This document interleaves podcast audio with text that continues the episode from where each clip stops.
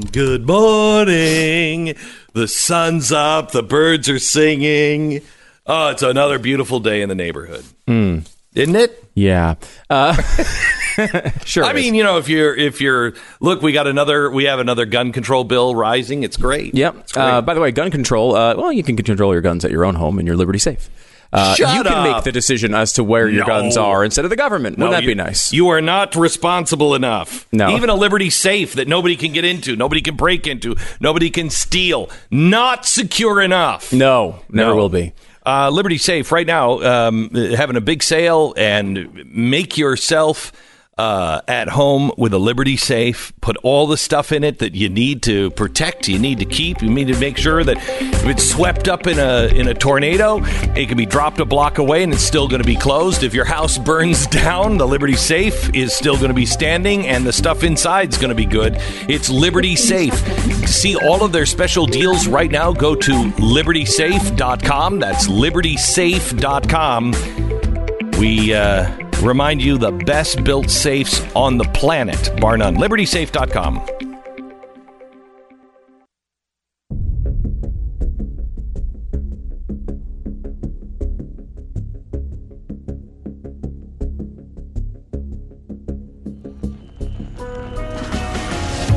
The fusion of entertainment and enlightenment. Oh. This is the Glenn Beck program. I don't know what's more shocking the Democrats going for gun control or this documentary that says that Michael Jackson was a pedophile. what? I, I'm in total shock on both stories. we begin there in one minute. This is the Glenn Beck program. Stu? Yes, Glenn.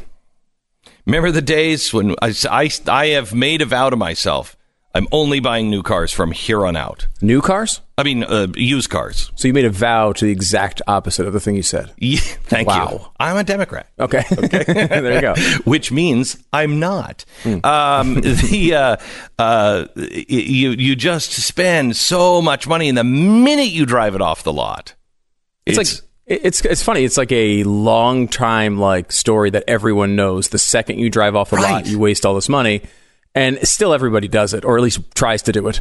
You're Yeah. right. I mean, it's the better decision to just buy something used, especially when you can actually have it protected. It's not like it's not like you're buying something and it could break down and you have to deal with all the repairs. If you have the car shield option, you don't have to deal with it. You don't have to deal with it at all. It's like I mean, you you have you have you're covered with everything, and you have the 24 seven roadside assistance. You get a rental car while yours is being fixed. It's all free. It's just it just comes with your your car shield. All you have to do is just go to carshield.com, carshield.com. You buy a car, it's 5,000 miles, 150,000 miles. You still have that car. I've got a I've got an old truck. I, I brought it in and I honestly don't know how much it was. I know it was over 5,000. I think it was like $7,000 to fix this thing. I had no idea when I brought it in. I was just like, yeah, just just tune it up, just check it, make sure everything's okay. What? I didn't even get a call. The Car Shield just took care of it. They knew that I had Car Shield. Car Shield took care of it. They said uh, when I arrived, hey, there was a problem. I said, oh, geez, what did that cost? And they said, well, it was I don't know seven thousand, and I was still reeling from that when they said, but we contacted Car Shield and we got it all taken care of. It was all covered. That's why I don't remember the number. All I remember is hearing in slow motion. It's all covered, covered, covered. Which was fantastic. Call 1 800 CAR 6000. 1 800 CAR 6000. Use the promo code Beck. You're going to save 10%. Or you can call uh, CAR uh, 1 800 CAR 6000 or go to carshield.com. Either way, use promo code Beck, save 10%. Carshield.com. Cover.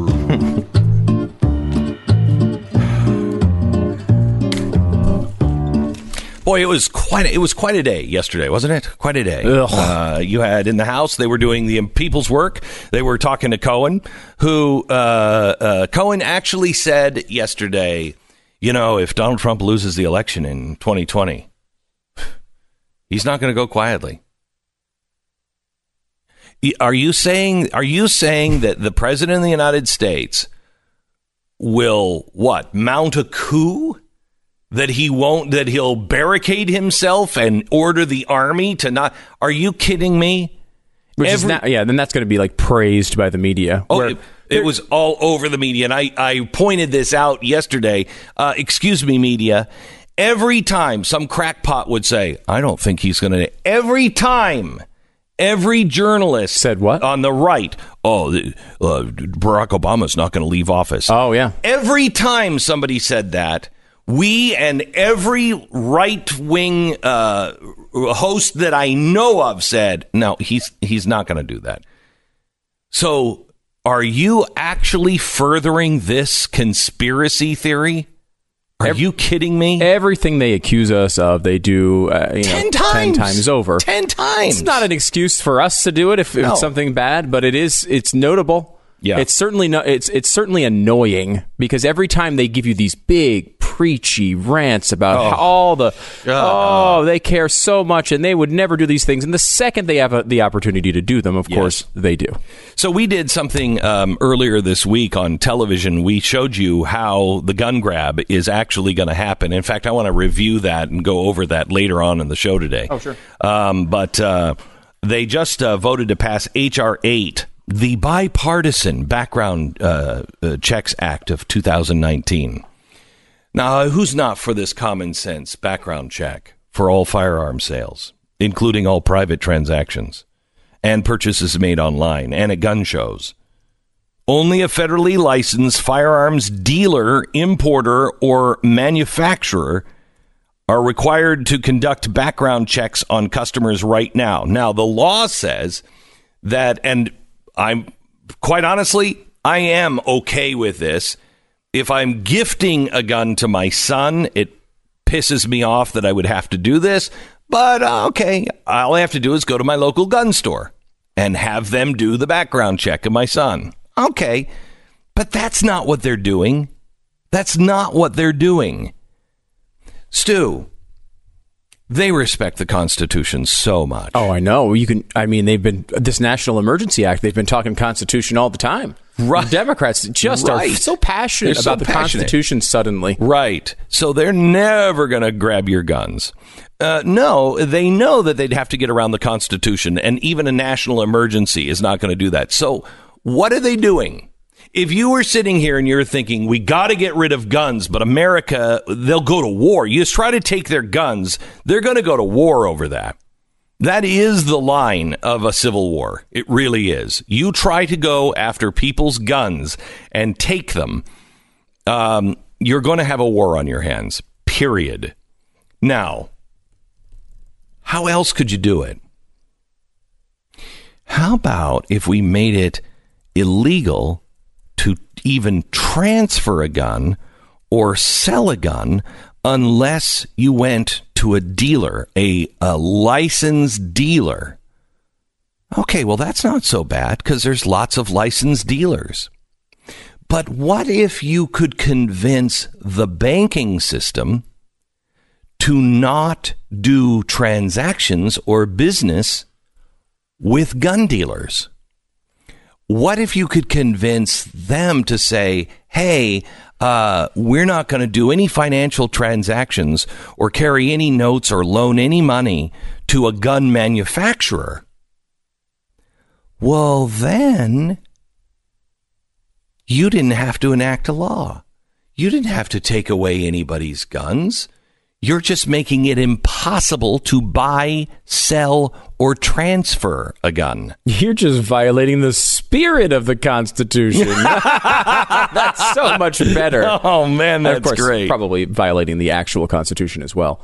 Yeah, no, that's we went we did a big segment on that on TV. If you happen to be a subscriber, blazetv.com slash Beck. The promo This- code is Beck. Uh, you you can know watch uh, you can watch that, and it goes into depth on the real. There's several journalists who have taken this on as a sort of personal jihad. To, Oh, yeah. to tell to kind of convince these banks to Oh, yeah. stop allowing any transaction that has to do with firearms. Oh yeah, C C um um I want to say C-SPAN, it's not C-SPAN. It's uh, CNBC. CNBC is doing you know story after story after story with journalists who are saying, you know what, banks, you have a financial responsibility to stop doing business with these with these kinds of people. And they're doing it. This is our financial freedom is slipping through our fingers. You know, you have to control the media. You have to control the military. You have to control the financial sector. Now, how do you control the financial sector? Well, you give them money. You rope them in by doing things like TARP, et cetera, et cetera. You regulate the snot out of them. And if you control the media and social media, you convince them that it is in their best interest to stop doing business with people that you say are nefarious. And they're doing it. We are losing voices every single day. We are losing power and position every single day. And they're doing it covertly as they always do. I am telling you, people are going to wake up in the next five years and they're going to say, when did that change? Right now. It's been changing for 10 years. Right now, they are just closing all of these doors. We all know the founders are stupid old people with teeth that are wooden and, and hair that's fake. Hey, that's Um, and the hair thing is true, but the teeth is not. But go ahead. but the problem is we've never we haven't developed our you know this what they did was fine for 1776 and 1791. Let's right. think about today. And what I think Amen. is I think we've come to a point and I think we've already partially implemented this plan. But I think we now propose a system of justice in which one person would propose a charge and on and I would say it should be on Twitter. And then whatever charges get the highest amount of retweets, that means it's a crime. We've kind of seen it with Bill Cosby, right? Like we've seen it with uh, uh, with um, there was another one recently that the same sort of thing was. Oh, it's kind of happening with R. Kelly, right? Like, oh, these those are, are cri- good- those are good examples. No, no. Uh, well, they committed crimes, Yes. and we didn't. Eh, we're like, eh, shrug the shoulders. Yeah. But then when we got the retweets, then we turned on the justice system. Yeah, Maybe yeah. we wait to activate the justice system until the retweet number gets to a certain amount. I see what you're saying. I like that. It's the first layer of justice. Yes. Right? Like if Yes. someone if someone So in other words, a police officer comes to your house Mm-hmm. and says, "Hey, there's a body laying there, and I just found this bloody person holding a knife over the body." They take a picture. Mm-hmm. a selfie. The, the c- police officer should be Oh, Yeah, in a yeah, selfie. yeah, yeah, yeah. Selfie with the body and the murderer, Yeah. Mm-hmm. alleged, and then just says crime. right, and then tweets it out. And tweets And it out. If they get over like 100,000 retweets, maybe you, you put it on the percentage of population for local crimes. And if it gets to a certain amount of retweets, then we're like, all right, we walk over to the old justice machine and we turn on the switch. Well, okay, so I was going to say we shouldn't probably do it on the first round because sometimes people get it wrong, you know, like they did in Covington. But then Oh. we all know that that guy, if he isn't guilty of that, he's guilty of something. He, well, did you see his face? He's got Yeah, such a punchable face, as we learned from every blue Right. check mark on Twitter. Right. But I think this is part of it, Glenn. Part of it is you take people who it's not about whether they committed the crime or not. R. Kelly and Bill Cosby looks like they definitely did do uh, really terrible things, and the Covington kid didn't. But there's plenty of retweets. Put him in prison. Uh, That is that's the sort of justice system we need. Uh, if look, if people are willing to take their time and invest it in retweeting a, a- possible Yeah, criminal don't action, just do that without reading or thinking about exactly, it. You know? throw him in prison, right. and then Right. if, and then at some point, mm-hmm. Netflix will release a documentary about their innocence, and when that gets enough retweets, they're freed. I like it. I like it. And it's like all- it. it's basically new- automated. it's and our founders didn't see that. No, they didn't see Twitter. No. How about this? A certain amount of tweets just unlocks the door of the cell, and they walk out. Like we don't even have to have. We don't like have to it, tell like them. it, like it, like it, like it. This is that so- way we can get that way we can get the capitalists out of the prison system. Yes. Yeah. Well, except for Jack, he'll he'll make be essentially making all decisions on our justice No, system. but Jack is a Marxist with a monocle. Now, th- I want you to think about this. Okay, there are there are Marxists Uh-huh. who actually believe it. Mm-hmm. Okay, but most of the Marxists are the Marxist with the monocle. You know, the monopoly guy monocle, right? Mm-hmm. Who are like, yeah, I mean, I am selling this Che shirt.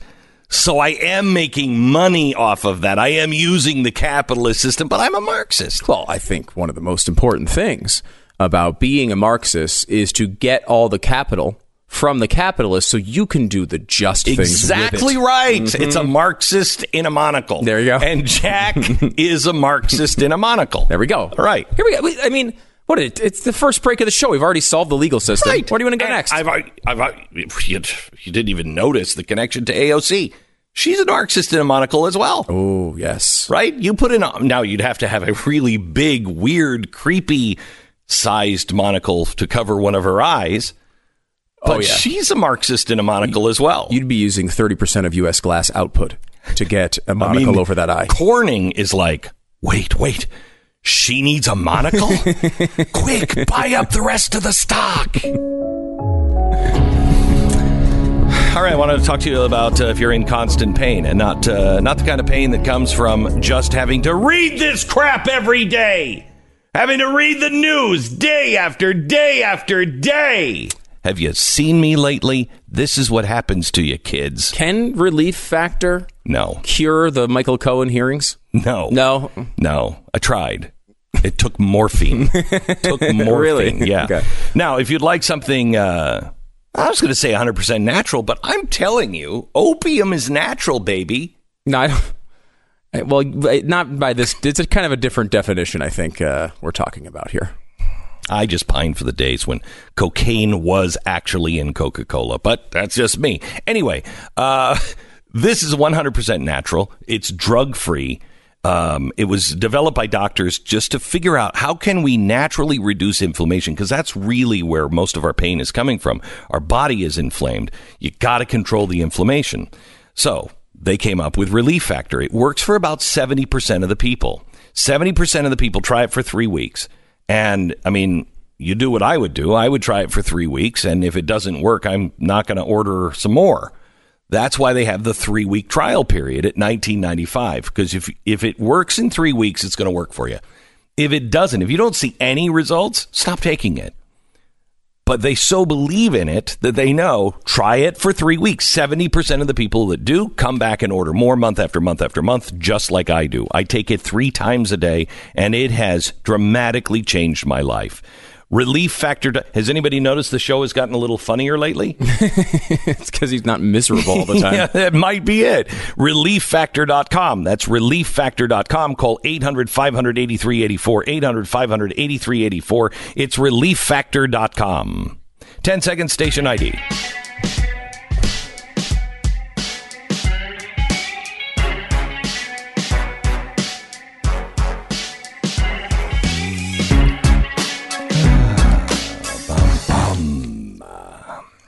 So should we should we should we name the lawmakers that uh, didn't stick to their guns? Uh, the uh, the Republicans. Sure. Sounds like fun. Uh, looks like uh, Peter King. No, he's terrible. What? Peter King is awful. Now, if you want someone Peter for good NFL analysis, Peter King is pretty good. It's just a different Peter King. The Peter King that's in Congress sucks. Well, I I don't know about that. Breaking news. I don't know about that. So he's he's he voted for this disaster of a Democratic uh, gun control bill. Uh, it was HR eight, by the way, because it's the eight year anniversary of the Gabby Giffords shooting. Which, if you remember got to be correctly, if you remember correctly, that was the one that Sarah Palin uh, asked people to go commit. Uh, she was like, you know Uh, what? Hey, wait. go shoot this woman while she's standing at a grocery store. No, Um, as it turns out, it was a psycho that was actually a Democrat, a wild progressive. But I don't even Well- need to point that out because he was crazy. Yeah, I don't even know. Was he even a wild? I just remember he his big thing was grammar. He Yeah, yeah, believed yeah. grammar was attacking, like people were using grammar in some way in like some grand conspiracy Yeah, to yeah, yeah. azy the Yeah, planet. he was crazy. As I said, he didn't nuts. even know to, he didn't even need to point that out. But but we Yeah. do need to point that out because they blamed that on me, on Sarah Palin, on everybody else at the time. The Tea Party. That was a Tea Party shooting. No, Yeah. it wasn't. It was targeting. Remember, she t- she had a, a poster You want to talk about it? that was targeted a district, and and now of course Can she you get is the morphine, please. Thank you. Go ahead. She is. Uh, she was there uh, as they Mm. kind of went through this process with the bill, and I believe her husband is now running for something in Arizona. Uh, so it's it's become a big a big rallying cry. Mm. Of course, again, I don't know I don't know how any of this stuff is constitutional, especially at the federal level. Uh, it's a whole other story. Uh, it's not something that's going to get passed right now. Obviously, the Republican Senate can make sure that that, that does not happen, at least for the time being. Mm-hmm. But you want to think uh, if the Democrats do get control of the presidency and they get control of the House and the Senate, which, if they win the presidency, is most likely. It would be it would be very hard for Republicans to hold the Senate if they lose the presidency. So going into this, if that happens, you will have Democrats in control of everything and the opportunity for them to take the next step in the sort of Overton window we're going through right now. First, it was Democrats, oh, 50, we only need 50 votes for judges. Then Republicans, oh, we only need 50 votes for Supreme Court justices. And the president has asked several times for only 50 votes for legislation. Well, you're going to tell me Bernie Sanders isn't going to implement that the second he gets into office? Or Beto O'Rourke or some anyone else? It's a democracy. Right. 50, that's all we need is Majority 50. rules. And they'll start implementing that stuff quickly. I love this. Majority rules. When, when has America ever stood for the majority? Seriously. I mean, the whole the whole country was created by a minority, right? A minority of crazy people who decided to leave uh, another continent Yes. and come here. Right. And the whole idea is you cannot, the majority cannot oppress the individual. Mm-hmm. And now we're like, "Uh, majority rules. No, it doesn't. No, it doesn't.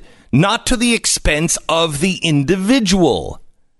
That's the problem with socialism. I don't, you know, I don't even know how I'm giving, I don't know how I'm giving this speech tomorrow. I'm going to talk about socialism. I have so many things to talk about at CPAC. And uh, they, they were like, okay, everybody gets 12 minutes. And I'm like, 12 minutes? I can't even, I can't even say hello to a crowd in 10 minutes. Um, or 12 It's minutes. true. I've had meetings with you before, and nothing even. I mean, we, they don't even start until twenty five no, minutes. I mean, you can come to any of our stage shows. You can come 30 minutes in it, and I'm still haven't really gotten to the material yet. and so I, I've got something. It started out at 30 minutes. We've been working on it for a week. Have it down to 18 minutes.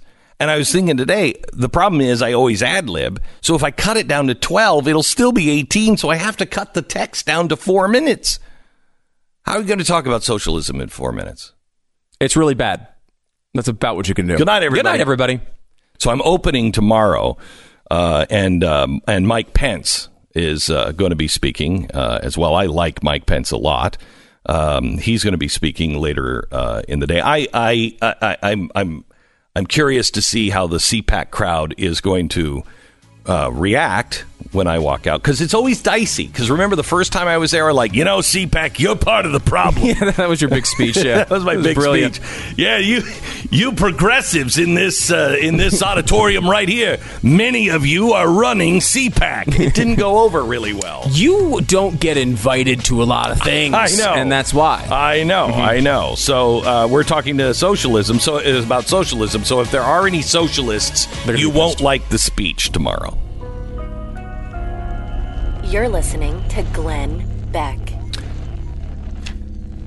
man, uh, realestateagentsitrust.com. This is, look, you want to do business with people who feel the same way that you do, right?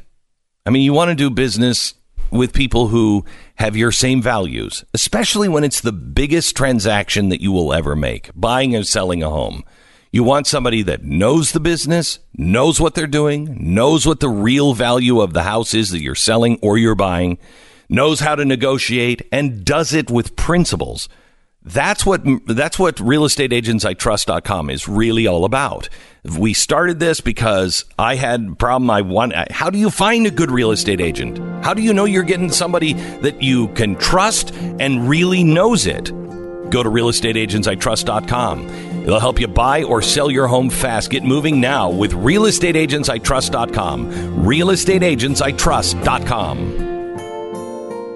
BlazeTV.com slash Beck is the place to go. You can see this show every day. For some reason you wanted to see us instead of just hearing us. Use the promo code Beck and get 10 bucks off.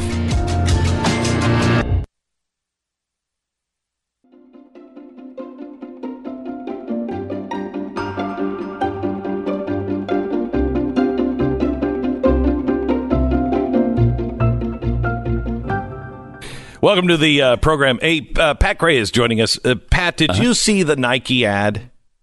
The Nike the, ad. the woman, the the women's power Nike ad. Yes. You saw that yesterday. In, in case you didn't, in case you didn't see it, do we have the actual Nike ad, the original Nike ad? This is the one for uh, uh, you know the, about women. Now, now watch this. Go ahead and play that. If we show emotion, we're called dramatic. They're showing a woman crying after a sports. Thing. If we want to play against men, we're nuts. They're playing a. And if we dream of equal opportunity, delusional. When we stand for something, we're unhinged. And Sue Bird's going to need to calm down. When we're too good, there's something wrong with us. Okay, stop. And if so, we get- th- th- so they're saying, you know, you're crazy. Nonsense. Nonsense, right? That is nonsense. We've redone the ad. now this is this is uh, this is if you're watching the Blaze, you're going to really appreciate it. Uh, I'm not going to say what the images are, uh, but you'll understand if you're listening to the radio. You'll understand probably the second image in. Here we go. We've redone it. If we show emotion, we're called dramatic. I'm sorry. If we want to play against men, we're nuts. we want to stop it, and you want to play those games? Have a nice day. And if we dream of equal opportunity, delusional. I am a man and I demand to be treated as an individual and I be, demand to be treated equally. When we stand for something, we're unhinged. I will stand with Israel. I will stand with the Jewish people. When we're too good, there's something wrong with us. Beck had long argued that radical Islamists were pursuing a dream of establishing a caliphate in the Middle East. And that's exactly what ISIS has managed to do. And if we get angry, we're hysterical or rational or just being crazy. I haven't seen anyone in Washington say, I was wrong about the caliphate. Oh, I seem to have been wrong. Crazy, crazy, crazy, crazy, and crazy. Do I want to vaporize France as much as I want to vaporize you? So if they want to call you crazy, And you want to call me crazy? Go to hell. fine. Show them what crazy can do.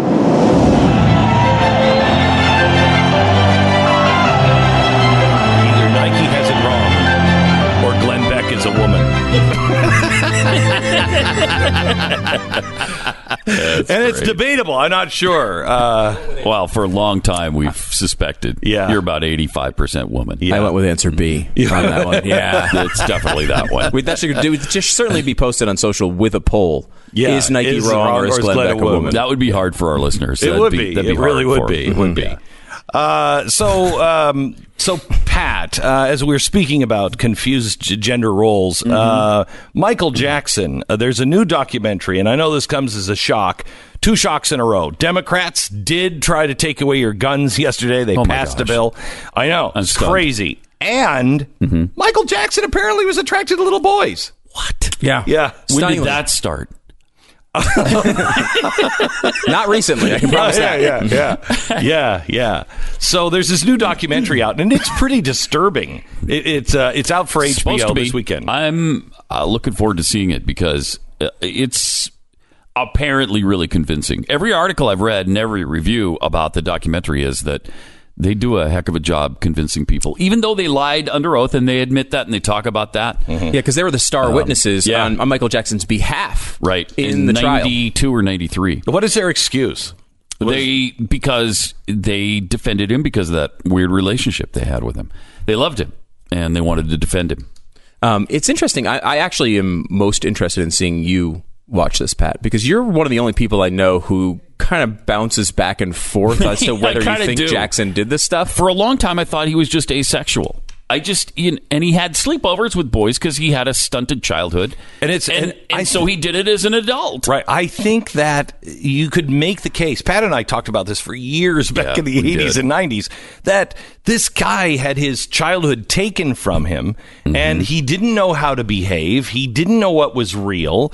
Um, he didn't have any normal relationships. And he became super super awkward Right. as an adult. And you could see him being asexual. Now, when he was like no, there's nothing wrong with sleeping with a little boy in your Yeah. bed. That was a little creepy. Then you were like, nah, I don't think so. I suspected he was guilty and believed he was guilty, but you know, of course, you're just guessing. And The whole what- time? uh, until You- until always- that interview, then the interview happened, and I was like, oh yeah, hundred percent. Now I thought he was guilty. Are you talking about the interview with Ed Bradley on, on 60 Minutes or whatever that Is was? Is that the one where he was think it- saying? I think it yeah. was 60 are, minutes. Are you still saying that it's okay for a 45 year old man to sleep with 12 year old boys not related to him in their bed? Of course. of course. Why not? That was a little weird. That was a little weird. Well, And then, of not as weird as not as weird as this uh, this new revelation that one of the boys uh, did a wedding with Michael Jackson. I don't know who was the bride, uh, but Uh, the kid was. the kid was the bride, Yeah. uh, and the parents Creepy? didn't know. But they found out, and he Yeah. supposedly, I mean, this is all alleged, that he- that Jackson paid a million dollars to the father of the kid so that he wouldn't say anything about it. Well, you it. would have the transaction. Well, they You'd- had, I and, mean, and that was have the, the transaction. That was another part of both the trial and that and that interview because uh-huh. he had paid off so many kids, So many. to mm-hmm. you know. I mean, it was just hard to I mean, it was believe he didn't do it. Tens of millions of dollars. But you don't remember. You don't remember when you were wed to that forty-five-year-old man. No, I don't nine? remember that at all. Really? No. You blocked it out. Uh, probably. yeah, yeah, because it's so 'Cause I normal. have no recollection. oh, how many 45 year old men do that? Have sleepovers with 12 year old boys. I well, mean, and then and then so common. a- then dress the little boy up like a little girl, And then marry him. and marry him. ah, it's so common. Happens in some of the best cults in the world.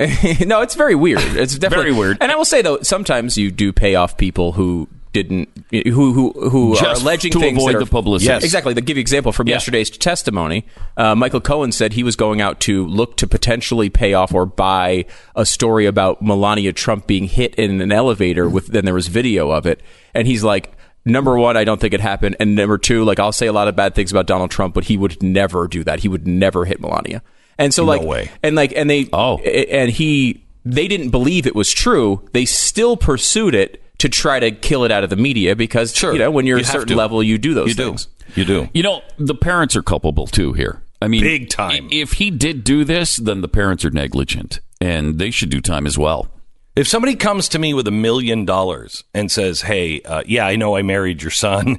Uh, Oh my gosh! I I don't care how much money you offer me. No. I'm, I'm going No to the way. police. You are or to trouble. allow them to stay over at Michael Jackson's house in the first place. Yeah, it's crazy. Think of the most famous person in the world right now. Would you allow your children to spend the weekend with him? No. Hey, how about I drop them off Friday night and we'll pick them back up Monday morning? Uh, no. Do you remember when Michael Jackson called in on the show? This is years and years ago. Oh, this was after Valentine's Day, It wasn't was it? Was Valentine's Yeah. Day, and he wanted to, you know, we did the like we just did on Valentine's Day, where we bailed the guys out that that you know missed it or couldn't get flowers or whatever. The couple of the year program. Yeah, and uh, Oh. and Michael Jackson Wanted to participate in that? Yeah, this is Well, like was the day after, I think it was. This Because is he had like heard ten or twelve years ago. But Okay. He heard it initially, and I think wanted to get in on it the next day. yeah, yeah. So here it is. Oh, you're on the Glenn Beck program. Hi, Michael. Hello? Hey, Hello, Glenn. It's Michael. Michael, how are you? Well, I'm so sick of hearing about all of these freaks in the news. Yes, I know you are. There are so Right. many freaks I- all over the media coverage is horrifying. I know. Are you in the hospital? I'm very sick. You're very sick. What what happened? I know you were taken right to the hospital. I was taken right to the hospital. I'm Mm-hmm. here. Feel awful. At the ho- you're still at the hospital. I had a chance to listen to your show yesterday. Uh, you did. It was wonderful. Really? Can I still get in on that couple of the year thing? I love that. Uh, no. We're we've pretty much closed the door on the couple of the year thing. And well, you I'd would, uh, really like an opportunity to be involved. well, this is where we would call you know your wife and you know apologize. You didn't do anything for Valentine's Day. Well, I hung out at the Chuck E. Cheese. It was wonderful. Yes. And and I threw a private party there. It was terrific. Right. I love children. Yeah. I would never hurt a child. I know. Let me. Um, I have the form here. You'd have to fill out the form. Oh, I filled out the form. You filled it out. You filled it out on the website. I'm ready to go. Okay, let's see. Uh, Dear Mr. Beck, I've never entered a contest like this before. However, I felt I had to tell you about my beautiful. Cancerous fan. I really can't express in words how uniquely wonderful. the unnamed accuser. truly is. Honestly, at first I thought I was attracted to his age. I don't. See, I don't think this is going to work, Michael. Wonderful. Keep going. But as time went on, it turned into so much more. I guess I knew it was true love the first time we took the training wheels off his bike. Hello? yes. And that trip to the secret room behind the giant teddy bear. wow. That was oh, what a perfect time that was. I guess what sets him apart is the distinctive way he isn't old. Unlike any other boy in the world of amusement park owning pedophile victims. I'm sorry, unlike any other. What, what was that? any other boy in the world of amusement park owning pedophile victims. anyway, I could go on forever, but that would take away from my time with him, and I have to get back to work at the Neverland Ranch, where I molest children from 9 to 5 Monday through Friday, and sometimes in the overnights when they're sleeping. Everyone always tries to make love so complex, and that's why I think we should be your Valentine's couple of the year. For because for because for me it's simple. I just love wine, coloring books, and Corey Feldman. yeah. yeah, we, we, should have seen it. We should have seen it. All the signs were there. there were hints. When, when, I mean, I don't want to be like detective back. here, but you, see, you hear it. Yeah. When, uh, yeah, but you don't want to make too much of those answers. no, no, no. He had a you bad childhood. All right. Uh, let me tell you about Blinds.com. Blinds.com is the number one online blinds retailer in the world. Uh, they have been selling it's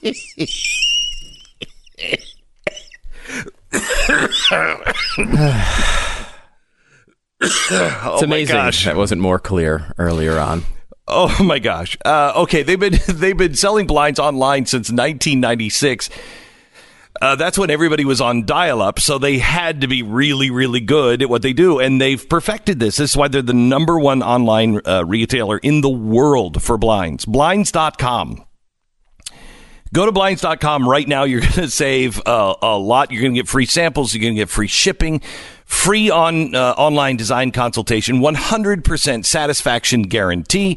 It's all at blinds.com right now. Up until March 5th, you'll get an additional 5% off the already great site wide savings with the promo code BECK. So use the promo code BECK when you go to blinds.com and you'll get an additional 5% off. That's blinds.com, promo code BECK. This is the Glenn Beck Program.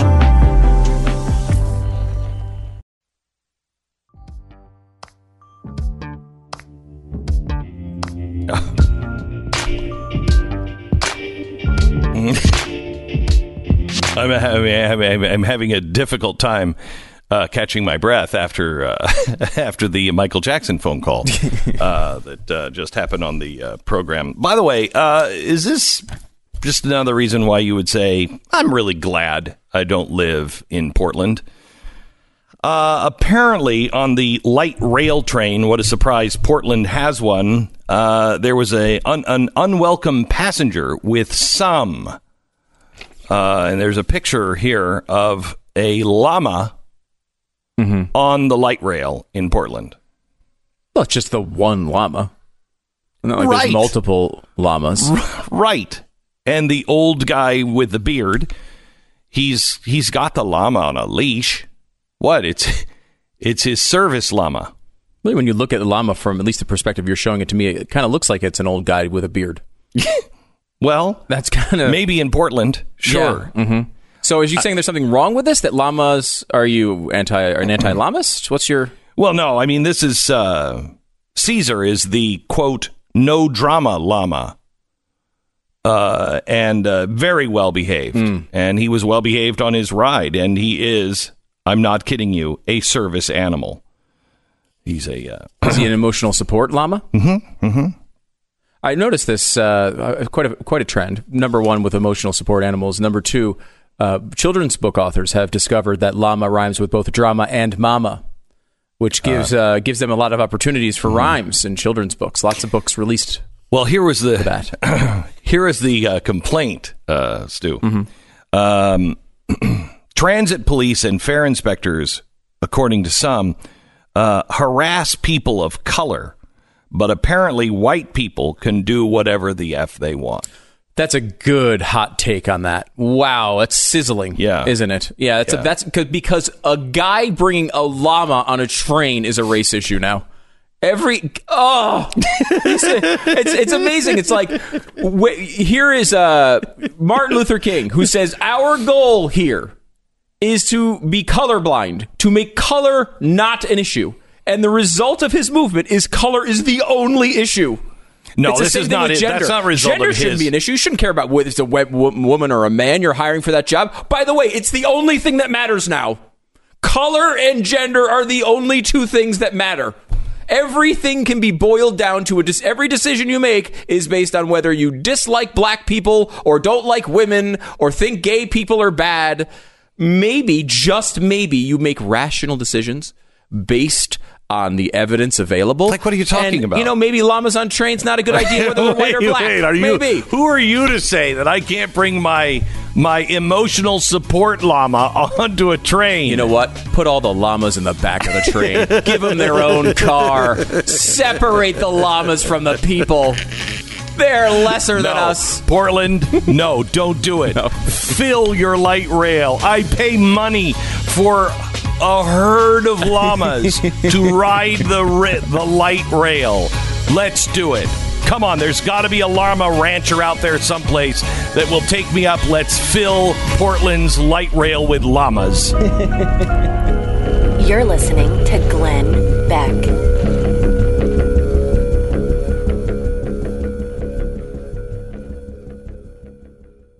Let me tell you about American Financing. American Financing, according to new data, more than half a million homeowners could lower their mortgage rates if you just refinance right now.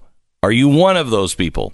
Rates are still on the decline, sitting at a nine month low. It takes 10 minutes to call the salary based mortgage consultants at American Financing to learn more. Get started now with a free mortgage pre qualification from the salary based mortgage consultants at American Financing. They have an A plus rating with the BBB, over 2,500 Google reviews. They never charge upfront fees like some lenders do. They charge just 500 bucks just to qualify.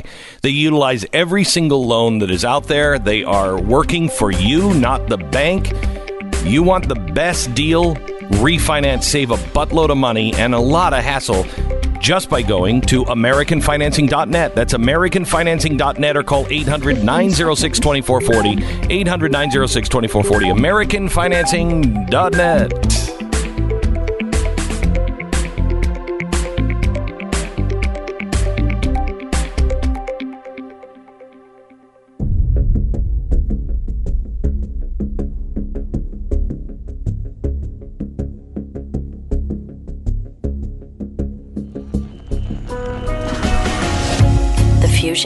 of entertainment and enlightenment. This is the Glenn Beck Program. Yesterday was a bizarre day. We had uh, a hearing on Capitol Hill that really made no sense unless you were a member of the media. Then you were like, this guy makes a lot of sense. a lot of sense. Michael Cohen was a joke. He's always been a joke. He's not credible. He's never been credible. Well, but he did say yesterday, well, I think the president won't give up the Oval Office without a fight, even if he loses the election. Oh, really? So while the world was distracted by a lot of different circus shows, there was something important happening at the Supreme Court. And it looks good for conservatives, at least at this point. We'll tell you about it from a guy who was in the room at the Supreme Court yesterday. Next.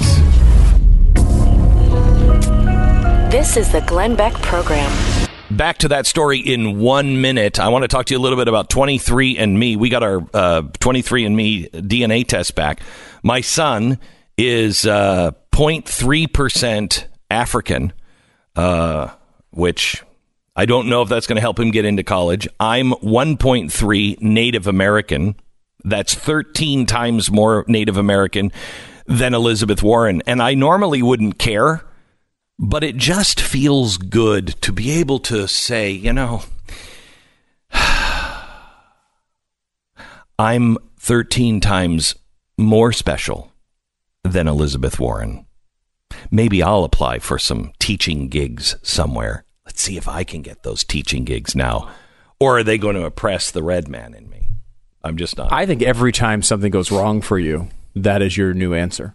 I that they just don't like Native Americans. Embrace it. Embrace it. 23 and Me, you can uh, get not only your ancestry, but you get personalized insights based on your DNA with more than 125 genetic reports on health, traits, and so much more. Um, it really, it's a great place to start for health. And it is a great place to start if you want to track your ancestry. It's 23 and Me. It was actually a lot of fun. We did this with the whole family. Uh, my son is adopted, so we needed to know, you know, his ancestry, and it was fascinating. And is really, we've talked about it, I think, every night since we had the test done. Uh, and the kids and the whole family waited for it for the two weeks that it took to turn the DNA back uh, back around. 23andme.com. Join us in this search for your history and your health. 23andme.com slash Beck. That's 23andme.com slash Beck.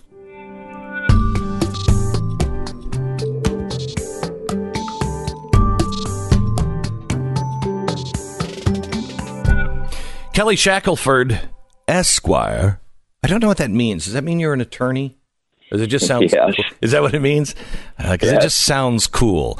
Uh, Kelly Shackelford, president and CEO of uh, First Liberty Institute, joins us. Uh, the First Liberty, in case you don't know, is the largest legal firm in the nation that all they do is try to protect religious freedom in America, fighting the good fight. You were in the Supreme Court yesterday, and uh, and uh, First Liberty was uh, was defending something that was a statue that has been around forever, commemorating those who lost their lives in World War One. And a bunch of atheists got together and said, "This is in the shape of a cross." and the city is mowing the lawn around it. That's not right. And wanted it removed. What happened yesterday, Kelly? Uh, well, it's, it's kind of surreal, as you say, that we're even at the Supreme Court on this. I mean, this is the the Peace Cross uh, in Maryland, right outside of D.C. It was put up almost a hundred years ago by mothers who lost their sons in World War One, along with the American Legion. And uh, we, we, we, at this point, you know, before the Supreme Court makes its decision, we are at a point where the Court of Appeals said it's unconstitutional. After a hundred years, we're going to have to tear it down. In fact, one of the judges on the on the appellate court said, "Why don't we just cut the arms off the cross? Won't that take care of any offense?" And uh, so it's I, I can't even believe we're in this battle, but I think it might be something that you could turn something really bad into good. We'll see. There's there's a an approach, Glenn, that has been used now for many decades by the Supreme Court that has created just chaos in this whole area of the law, of the Establishment Clause. Uh, Congress shall make no law respecting establishment of religion. It's called the Lemon Test. Lemon test. That's And- right. And the lemon test has no there, there's there's no parameters, right, on the lemon test. We don't really know what that even means, do we? No, they added to it, and part of the test now is that if a if a person in the community were to walk by a memorial and they were to see that it's religious and it made it feel like an outsider in the community, then that's a violation of the Establishment Clause. What? yes, and so it's kind of the it's what's called the offended observer gets to uh, bring a lawsuit, and it's like Justice Gorsuch yesterday made clear. He said we don't allow this in any area of the law. It's somebody to come forward and say they're offended and therefore they have a right to, you know, bring lawsuits under the Constitution because they're offended. Um, and but that's where we are with this. Uh, they they're a group of people, a small group of people that don't want this memorial, and so they want to tear it down. And so again, bad news is what happened below. Good news is we have a shot here, and there was a lot of discussion about this yesterday. And this was our goal to get rid of this bad lemon test that has created so much trouble in our country, and really it's created hostility to religion, which is not what the founders ever wanted. Right. So, uh, why do you think that this went so well yesterday? Well, um, I think it's clear that there. Uh, some people would say there might even be up to seven justices who agree that there's nothing wrong with this memorial. Again, it the facts are so solid uh, in this case. I mean, the reason the cross was used, I mean, they're trying to say, well, they use the cross because they're supporting one religion over another and they're they're doing all this stuff. The cross was used. If you get, look at any history, you go back at World War One, millions of young men died, and they were they were putting them in graves overseas so quickly, and they were just slapping a cross in front of everybody just to make sure they knew there was a person. And it, and the the pictures that came back were row after row after row of crosses as far as you can see, and there were poems written about this and everything else. So that was the universal symbol they picked to honor those who gave the ultimate sacrifice. And so the idea of tearing down this memorial after a hundred years would just be a disgrace and it would be unfathomable. And I think the court realizes that. So I think the only issue that is, is coming out of this is going to be are they going to change the test? Uh, this test that's been used to kind of create these attacks on religious symbols and monuments and things around the country. And I, there were a number of justices, including the Chief Justice, uh, who uh, made clear that this thing is a mess. Uh, this test, Glenn, this tells you something. They use it when they want to knock something down, but then they ignore the test completely when they have to uphold something that the founders clearly thought was okay. So there was a case just a few years ago about can you have prayer to open city council meetings? Well, the founders had prayer to open their meetings. They yeah. even paid a chaplain. And so they couldn't say that that's unconstitutional under the Establishment Clause. But if they had applied the lemon test, they'd have had to strike it down. so they didn't apply the test. Mm. So uh, they talked about this yesterday and said, this is, I mean, we can do what we want as a Supreme Court, but we're forcing all the lower courts. They have no idea what the law is, what things to apply. And I think they know they need to do something. And I, I think there's a really good shot that they're going to get rid of what has created a, a, really a catastrophe in this area of the law. Kelly, if I'm not mistaken, the way the court is ruling on things, it, it, there is a change uh, in the court, and I, is it just the addition of of Gorsuch uh, uh, that is happening? Because there seems to be, and when it comes to religion, that the Supreme Court is starting to uh, define those boundaries a little bit clearer and actually protect. Haven't we had several cases this uh, this session where they are protecting religious liberty? There's some huge signals coming out, Glenn. Um, this case is one of them. I, I think we now have five justices for the first time, maybe since the 1920s, um, who actually believe in following the written word of the Constitution. Holy cow! And that's that's going to result in things changing because they're going to say it's not about what we want; it's about what the framers said, what the Constitution said, what what it means. And I think when it comes to religious freedom, we have five that are really pretty solid on religious freedom. I think Kavanaugh is a guy who, I mean, he don't. Uh, Kavanaugh, as a young attorney, donated his time on a case with me, you know, almost 20 years ago. He's been committed to religious freedom his whole life. He understands it. And I, I think the same about Roberts, who's considered a swing vote a lot of times. So I think we're going to start to see some clarity and some good decisions come out. And th- we're talking about the Establishment Clause. We have another case, the uh, Coach Kennedy case, the coach who got fired for going to a knee after the football game to say yeah. a 20 minute silent prayer. Yeah. Um, they issued a, a statement, the four uh, conservative justices, uh, last month on that case that sent shockwaves uh, throughout the country. And that is, at the end of the decision uh, that they had laid down, they, they actually said, you know, we've noticed that you brought a free speech claim first, not a free exercise of religion claim. And they said that might be because of this decision, which is called the Smith decision, that has created such damage to the free exercise of religion and they said, but we haven't been asked to overturn that yet. So that's not a subtle hint that they're ready to, to go after some of these really bad cases that have really hurt religious freedom for the last, you know, four or five decades. And so both on the Establishment Clause and the Free Exercise Clause, both the religion clauses, we're really excited. You know, it's amazing, Kelly. The the press is so focused on Donald Trump. I mean, he is the ultimate red herring. Um, no comment on his hair. Uh, he he really is. I mean, they they are so focused on him that you could go in and say every baby gets an automatic weapon. uh, through the Supreme Court or through Congress. And I don't think that the press would even focus on it because they're so focused on him.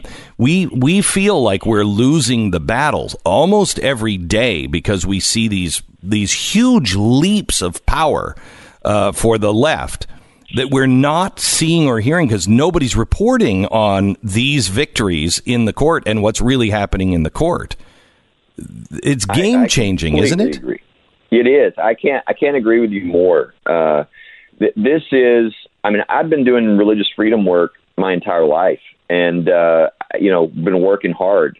And I feel like everything we've all been working for for the last thirty years is beginning to happen, and and not in small ways. And I think this is this is going to be a huge return of power to the people, um, getting the government out of uh, sort of being the the religious monuments police and the mm-hmm. you know. Uh, but part of the things we're talking about just from the case yesterday, you know, think of all the you know the menorahs that have been said. Well, you can't put that menorah up in public around Hanukkah, or you can't do the the nativity scene, or you can't, uh, uh, you know, we can't have that Ten Commandments, or I mean, you, oh my gosh, you've got a steeple on your city seal. Well, you know, and so all that stuff is ridiculous if you're talking to the founders. And I think, I mean, this case could end all of that, and it'll affect much more. But that's just real life things that people are used to seeing. And so I think both the Establishment Clause and the Free Exercise Clause, there's great hope. We'll have to wait and see what the decisions are. But I think it's going to be a really, I mean, we're talking about decades changing sort of the hinge point of history. Like we've had yeah. decades of some really bad law, and I think we're about to move towards some decades of some really good law on religious freedom and the First Amendment. I, I will tell you that uh, David Barton told me that he said, Glenn, if the things come out the way they're feeling, he said, by the end of this session, he said, we may have more religious freedom than any time since the founding of the nation. He said they they've been screwing it up for so long. He said, I think we're going back to the way things were originally intended. Would you agree with that, or is that too far? I, no, I do. I mean, it's kind of it's kind of silly. You know, most nonprofit groups like our legal firm uh, have a vision statement, and uh, they're kind of pie in the sky. You know, uh, mm-hmm. if if if this happens, this would be nirvana, right? And right. ours is to return the country to the religious freedom that was the vision of our founders. I never thought I would see it in my lifetime, but I think that's now what we're going to see because we actually have justices who want to follow what the Constitution and the founders were doing, and and that's just unique. We haven't seen that in our lifetime, and so I think we're going to start to see decisions go back to what that founding vision was and the religious freedom that this country was built on. And I think that's only going to be a blessing for the country and the future uh, of everything we do. Wow. Kelly, thank you so much. And thank you for the hard work that you've put in for so long. Uh, Chief Counsel, First Liberty Institute, if you want to be involved, you want to donate, I mean, they are doing amazing work uh, right now. Firstliberty.org, firstliberty.org. Kelly, thank you so much. God bless. Thank you, Glenn. You bet. Now, if we could just get the justices to be good on the freedom of speech part, the Second Amendment, the Fourth Amendment, the eh, Fifth Amendment. Count your blessings on this. I know. No, I know. We, we can get one amendment. If we can get one fifth of one amendment, I'm which fine. is what we're talking about, that's a huge win. Um, did you see this uh, thing in the New York Times about if you are going to splurge on buying something? Yeah. You should buy something, uh, spend money where you spend the most time. So the, the author's like, I is, works at home and has figured out now that the office chair would be a better value because then people are considering buying like a video game and Oh. but they're saying eight cents per hour is what they figured out it actually costs. Wow, eight cents per hour after like a year, which is like that's pretty cost effective. If you're working at home to get like an X chair, for example, if I might uh, suggest, you uh, are at a point where you're basically spending nothing for the amount of time you're there. It's helping your posture. It's comfortable. You know, I just saw an, I just saw an ad for I think they're uh, Herman Miller chairs, and uh, anybody who's ever seen a Herman Miller chair and thought, "Oh, I want someday I want a Herman Miller chair." It's you're only thinking that because you've never had a Herman Miller chair. Those are the Oh, really? really expensive chairs, and uh, they're not all that. They really aren't. They look great, and you sit in them for a while, and you're like, "Okay, that's that's a pretty good chair." they're not. I had one when we were in New York. Didn't even bring it down here, and they're really expensive. Uh, and I just went back to normal chairs. Now the X chair, which is cheaper than that one, this is a great chair. I mean, we just ordered. I'm supposed to go up and if I can get to the studio tomorrow, do the show in the studio in in Washington D.C. I ordered a chair for up in the studio. We didn't do that with the the Miller chair. I did that with this because it's great. It will really help your posture, your back, everything. It's just comfortable. So you can check them out now. They have them, you know, for all sizes and all walks of life and and uh, and all prices. So call 844-4X Chair and find out about it. You can go online and visit xchairbeck.com, xchairbeck.com. You go there and you can find out all about them. They make them any way that you want them. xchairbeck.com. Use the promo code Beck and you'll get a free footrest. Oh, and it's $100 off. xchairbeck.com or call 844-4X-Chair. 10 seconds, station ID.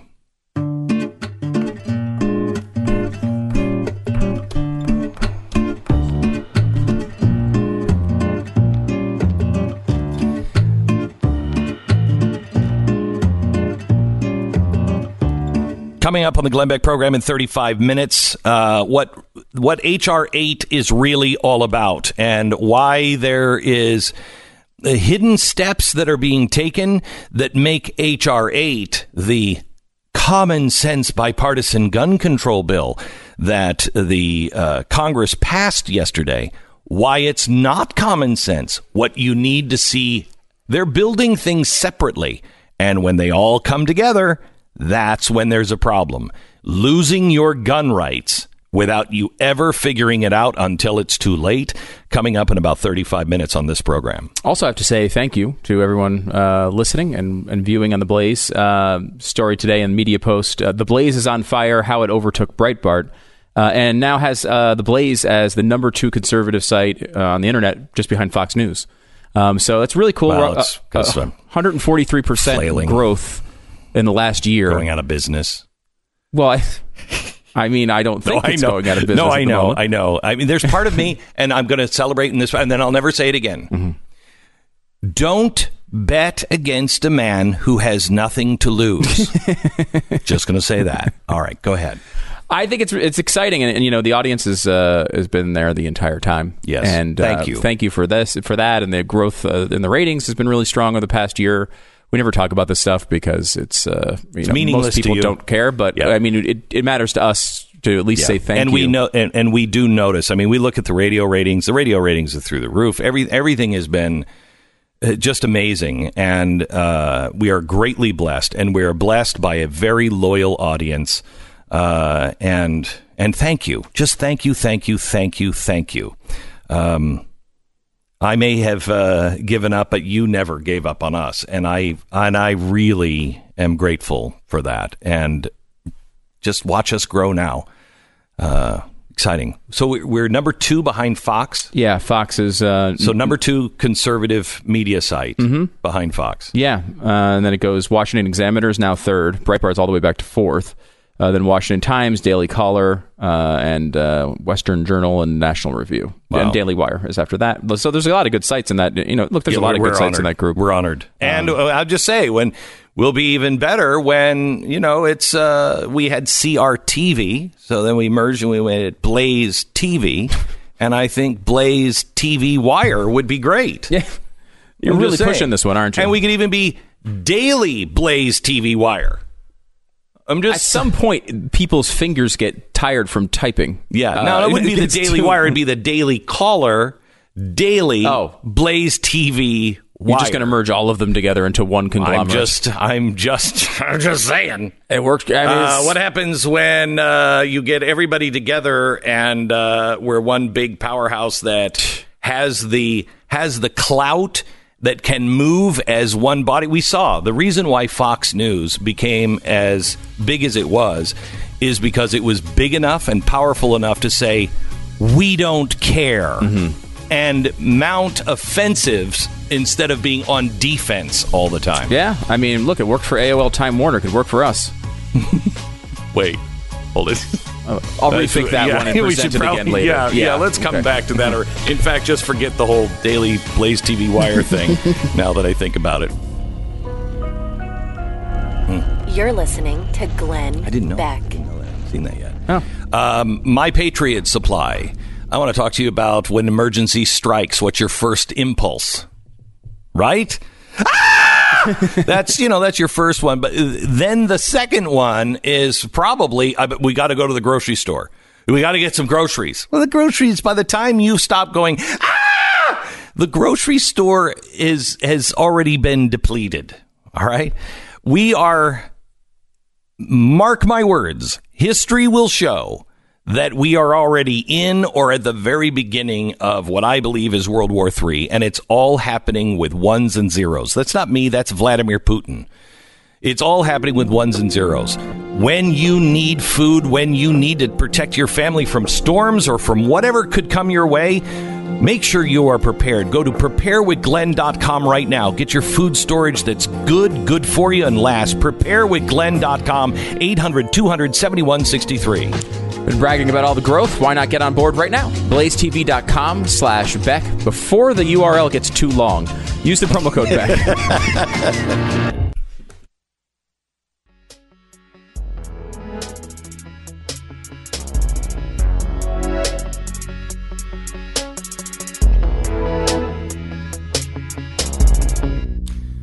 I'm going to bring on uh, Brad Polumbo. He is the assistant editor for Young Voices, online contributor for the National Review, and he's written an essay for Quillette. If you haven't gone to Quillette.com, you need to. Um, there isn't a single time I've checked that website that I haven't found something really fascinating. His essay is one of those The Political Homeless Life of a Gay Conservative. Um, and uh, he joins us now. Hello, Brad. How are you? Hey, Glenn. Thanks for having me on. Uh, you bet. Thanks for being so honest um, in your Quillette story. Um, uh, can you take us through? uh, Maybe maybe start here. The the guy who broke up with you because he was crying and said he just couldn't date a Republican anymore. Yeah, so I, I, I worked on this piece for a long time, right? Because I wanted to combine my personal experiences with people I interviewed with broader trends that I observed in the progressive world and in the LGBT media. And it eventually all found its way back to one place. If you identify as conservative, but you also happen to be gay, life in neither side of the aisle is particularly comfortable for you. So for me, that meant that I have experienced honestly widespread intolerance from other people in the LGBT community who should understand more than anyone that it's okay to be different. But largely, they don't. So that includes a boyfriend of multiple months who broke up with me in part because he was uncomfortable with my political views, which are by no means radical. They're just not liberal. And that's just another example of intolerance that I've experienced, honestly, too many times to count from left wing gay people. Now, Brad, uh, I mean, as a guy who, you know, just was never good on the dating scene at all, um, that sounds like something that somebody could have said uh, to me, uh, and really, d- they didn't know anything about my politics. They were just like looking for something. You know, it's not it's not you, it's me kind of stuff. Are you sure it wasn't? "Mm, You know, I'm just throwing this one out here. Uh, you're just not my You speed. know?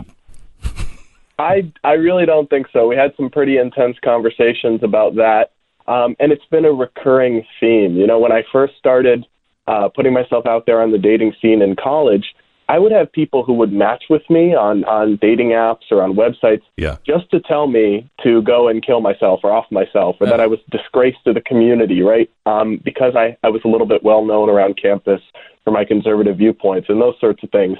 So because it's being been a reoccurring trend, I can tell you that I'm I'm pretty confident it was uh, not just not just another excuse. So tell me about because I think there's a lot of people that feel like they don't have a home anywhere. Um, and you know, when it comes to uh, gay people, you would think that it's a clear match because uh, a conservative should be about the constitutional principles that we have, which basically say, "Leave me alone." I'm different, and I thought we were supposed to celebrate that I'm different and you're different, and we're supposed to get along. That's what the Constitution says. It protects people to be who they are, so they so they can be who they are. Um, and yet, somehow the Republicans and and it comes from a lot of religious uh, uh, conservatives have made gay people feel very very unwelcome. So, well, is that changed? Is that different? How do you deal with the difference between the two parties? Well, so first off, Glenn, I totally agree with you. I think that I'm not personally a huge social conservative, but I do identify as a constitutional conservative for right. the reasons that you just mentioned. You know, what does the First Amendment do if it doesn't protect your right to think differently, yes. to be different, to have freedom of conscience? Um, and so uh, that's one of the reasons I find the left wing movement that's moving in on all these freedoms uh, so unappealing. But what I'll say is that it's a combination of two things that creates this political homelessness. In part, it is what you have identified that there's some lingering intolerance among the conservative movement. I will say among young Republicans, I've really had extremely welcoming and accepting experiences. But you know, the reality remains that half of Republicans don't believe in gay marriage. And I don't think that that makes them terrible people or evil or anything. But it does make me um, obviously not fully comfortable with the people who I would otherwise politically largely agree with. And so, the same thing is true. I'm oh, sorry. No, go ahead. Go ahead. Yeah, the same thing is true um, on the opposite side of the spectrum, right? Because the progressive LGBT media ecosystem essentially acts like gay people who aren't liberals don't exist. You know, you go to these websites, queerty.com, LGBT um, advocate, and Out Magazine, and they have articles praising gun control and bashing Ivanka Trump, and they call this the gay agenda, right? They're basically right. acting like all gay people think with their body parts and we're not individuals. So they're trying to erase the 20% or so of LGBT people who don't think like that. And for me, that's a huge problem. So uh, let me ask you this, uh, Brad. Um, my stance on gay marriage has been the same since the 90s. Um, uh, I don't care. I, I, mean, it's it's not my business constitutionally. The government only got into the marriage business to make sure that uh, whites didn't marry blacks or blacks marry white, so we couldn't mix the races. And later, it became about undesirables, making sure that we don't create any more undesirables. It, the reason why government got into marriage in the first place they're all bad and they have no place in anybody's marriage. But as long as if you want to get married, I don't care. If I want to get married, I you shouldn't care. But we shouldn't be in people's lives. Uh, the problem with conservatives, I think, is uh, there are some that are just like it's wrong and God says it's wrong and that's all there is to it. But there's, a, I think, a bigger majority of conservatives that say, look, that's them whatever you want to do, go ahead. But they're afraid that the gay agenda just wants to shut down all religion, that it's not really about love. Does that make sense? Yeah, it does make sense. I think the position that you're articulating is very intellectually honest. Um, and I think that the people who are still holdouts against gay marriage, I hope that they can kind of come see the light, especially because I try to make the gay marriage um, argument from a case for family values, right? Almost to appeal to conservatives. Mm-hmm. But I think you hit on something that I do think is partly the own fault of the LGBT community, right? When you have an LGBT advocate class that does target religion entirely, right? They're not just seeking freedom for to be who you are, to have kids, to get married. They're seeking freedom to force other people right? Yes. Like, for example, Jack Phillips, the baker who didn't want to bake the gay cake. Correct. The LGBT advocate class has really forced some conservatives to kind of dig in into their trenches because they're not just looking for freedom, they're looking to force their views onto other people. And that's where I think both sides get it wrong. Because a society that's truly tolerant yes. lets you have the right to be Christian and me have the right to be gay and we all just live our lives in peace. And we all we all get along. We I mean, you know, we all get along. One other thing, Brad, is uh, how is it and I say this really with socialists uh, but also um, you know, gay people as well. A, a group of people, socialists in Hollywood that had to were blacklisted, were tried. Some of them went to prison, had to live in the closet, either because of their sexuality or because of their political beliefs. Is it just vengeance? Or why can they not see they're doing this? They're becoming the monster that they fought against. I'm not sure. Honestly, the causes of this kind of veil of intolerance that's sweeping the progressive movement and kind of the LGBT far left crowd, I'm not sure exactly what the cause is. I will say that we have a tendency across our society when there was historic kind of oppression or anything to try to swing back to the not to the middle but too far to the other side. Yeah. And I think that the LGBT advocacy class has no has not been an exception to that rule. They've absolutely done that because we have to acknowledge the fact that for a long time LGBT people have really faced some terrible conditions in American history. Um, and I think largely that's not true today, and that's great. But it, that is probably why I think a lot of these people have swung far to the other Mhm. extreme, Mhm. and that's understandable. But it's still fundamentally misguided. And Brad, it seems like the lesson learned a lot of times from these longer struggles with groups that have had tough times in, in, in America is to uh, find, you know, pick a group that they think is helping them, like whether it's you know uh, whatever group in the government, Democrats, Republicans, that they think is helping them, and then kind of stick to that side for a long period of time afterwards. But it seems to me the decision should be made as a, in a in a in a way of thinking about collectivism versus individualism. And if you know if you're a, a minority group or a group that's had troubles with the government in the past, the last thing to me you would want is the government to have more power in a centralized place where whenever X, Y, or Z group decide, you know, the country decides that they're the enemy next time, they're again going to be vulnerable. If we empower people who are individualists, who believe in small government and limited government to be able to do these things uh, and, and run the country without making these decisions as to what groups they don't like, isn't that just better for everybody? Yeah, I could not agree with you more there because uh, one thing that drives me crazy is the same LGBT progressive advocates who will tell you the government is viciously oppressive are the same ones who want to take everyone's guns away. so the point that thing, uh, it makes perfect sense to me, right? If you really think that the government has a history of being oppressive to certain groups, and I do, then you should want that government to be as small as possible because clearly it's shown that it can't handle widespread power. So I would love to see um, more LGBT people applying the lens of their historical experiences really to, to the question of today of how much can we really let the government start running people's lives because individualism really is the ethos of my personal philosophy and honestly it should be that you know, for more gay people So, how can people like us, or just you know regular people who are just listening, uh, who are not members of the gay community, how can we help bridge a gap? What what can we do? Well, so it starts with a couple things. It can be hard at times to reach the other side when they feel trapped into this us versus them mentality, which is in part driven by kind of the identitarian dogma of intersectionality on the left. Yep. But it's also, I think, driven by uh, when you have high profile conservatives who will say, or high, high profile conservative media who will sometimes say or make comments or take positions about LGBT issues that are just um, either inflammatory and unfair or needlessly controversial. For example, I mean, if you're going to have traditional views about gender, I can respect that position. But if you go out of your way to, whenever you're debating it with somebody, tell them that they're mentally deranged, right, with a transgender person, you're being needlessly antagonistic and you're turning other people off from, I think, just your entire political movement with that. So I think you can have the views you're going to have, but it's about taking an approach where you can try to meet people in the middle and try to make arguments that will appeal to them and won't lock, uh, activate their us versus them mentality. I tell you, Brad, I don't know if you've ever read this. My dad made me read it when I was in high school, and I just I read it begrudgingly, and I picked it up recently, uh, and it has it has all of the answers we need. It really does, even though it was written in in you know the Great Depression.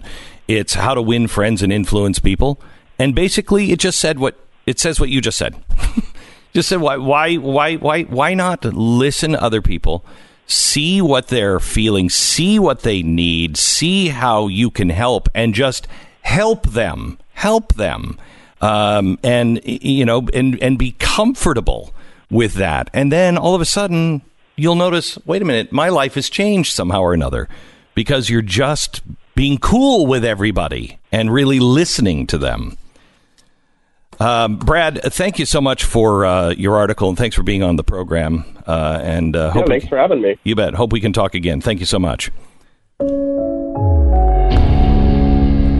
It is, uh, by the way, it's at Quillette uh, dot com. uh, Brad Polumbo. Just just look it up. Politically homeless life of a gay conservative. Really well worth the time to uh, to read. And Quillette is worth your attention as well. American financing. I can't tell you what uh, is going to happen. I um, I just had Kevin Freeman in yesterday. You know who Kevin Freeman is? Yeah, a big economic uh, expert. He's on Blaze TV. Yeah, now. he does the Economic War Room, which is a really smart show. Um, and he was a guy who was consulting for the Pentagon, and he's the guy who found out that, yeah, there was a foreign state, a foreign actor that was trying to crash our economy in I remember- 2008. I remember that? talking to him back then. Yeah, uh, this is when we were this. at Fox. Yeah. Uh, and I was talking to him yesterday, and and uh, don't know what the card is that's going to be played. Don't know what the first domino that's going to fall, but something's going to fall, and um, financially, the world is in deep trouble. I want you to be prepared. Please, if you are if you have a loan that has variable interest rates, please lock that loan in right now. These are lows that are not going to come back again. Please lock it in. AmericanFinancing.net. If you are renting, you might have noticed rent has gone up 5% over the last 12 months.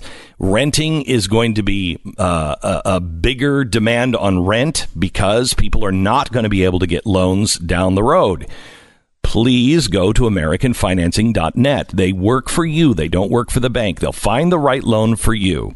Give you all kinds of options. You can pre-qualify in 10 minutes. There's no, you know, money down or anything like that. They don't charge you anything for pre-qualification. Call 800-906-2440. 800-906-2440. It's AmericanFinancing.net. American Financing Corporation, NMLS 182334, www.nmlsconsumeraccess.org. This is the Glenn Beck Program.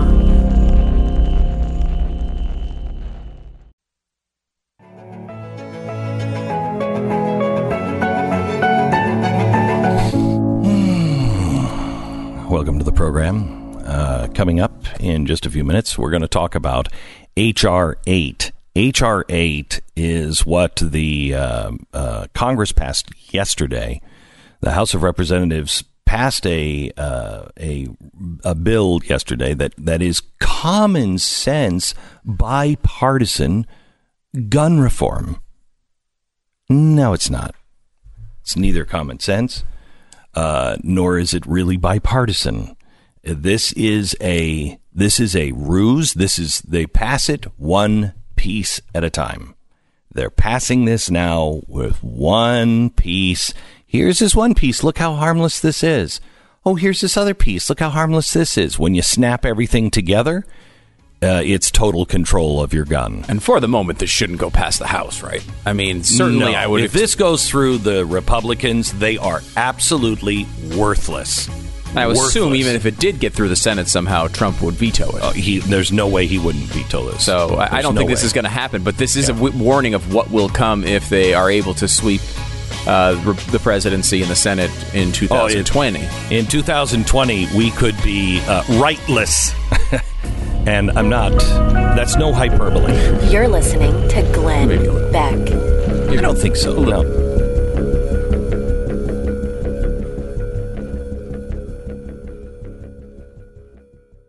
All right, realestateagentsitrust.com. You want to sell your house? Um, cut through the bull crap. You don't have to deal with people that that don't think like you. And I don't I don't mean uh, don't think like you. I don't not going to talk politics with your real estate agent, but you do want to talk principles. You want to know you can trust them. You want to know that they really do have your best interests at heart. They're not, you know, some used car salesman. Uh, and that's where realestateagentsitrust.com comes in. They know your market. They know how much your house is worth. They're going to price it right. They're going to help you buy the next house at the right price. These people do this full time. They are the best in your area. Let us connect you with the best real estate agent at realestateagentsitrust.com. That's realestateagentsitrust.com. Great show on guns next.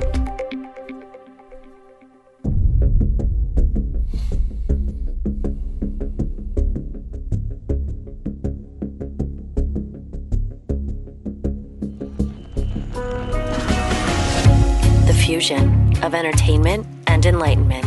This is the Glenn Beck Program. Democrats passed in the House a bipartisan common sense gun control law, H.R. 8. I need to tell you a story because Democrats know it's all about the story. Well, I'm going to introduce you to some characters that will help you understand exactly what story, what fairy tale you're being told on how the how the witch in the gingerbread house ends up with you in the oven and all of the guns. Next. This gonna do is this- the Glenn Beck Program. Yeah, yeah, we're going to do this in one minute. First, let me tell you about our sponsor. Making this broadcast possible is Lifelock. The good old days when you only needed one password. Hey, how about the really good days when you didn't have a password, huh? When you didn't need to type anything in. Well, how about this? Uh, now we have to have 20 character passwords, all random generated, and still, still, you can have uh, your information hacked into and taken. You need the best in the business that can take care of your information and your identity for your bank, for your credit cards, for everything. And now nobody can monitor all transactions. Nobody can keep you completely safe, but the best in the business is Lifelock. They have been around forever. They were the first in. Lifelock.com. They have the technology to be able to alert immediately and also clean up any mess that might happen. They've got US based specialists. That's all they do. And I'm telling you, it's not just the alert, it is the cleanup afterwards. Trying to clean up a mess as somebody who's taken your identity is impossible for the average person. Not for Lifelock. This is what they do every day. Lifelock.com. Use the promo code Beck. Lifelock.com. You're going to save 10% with the promo code Beck at 1 800 Lifelock. That's 1 800 Lifelock or lifelock.com.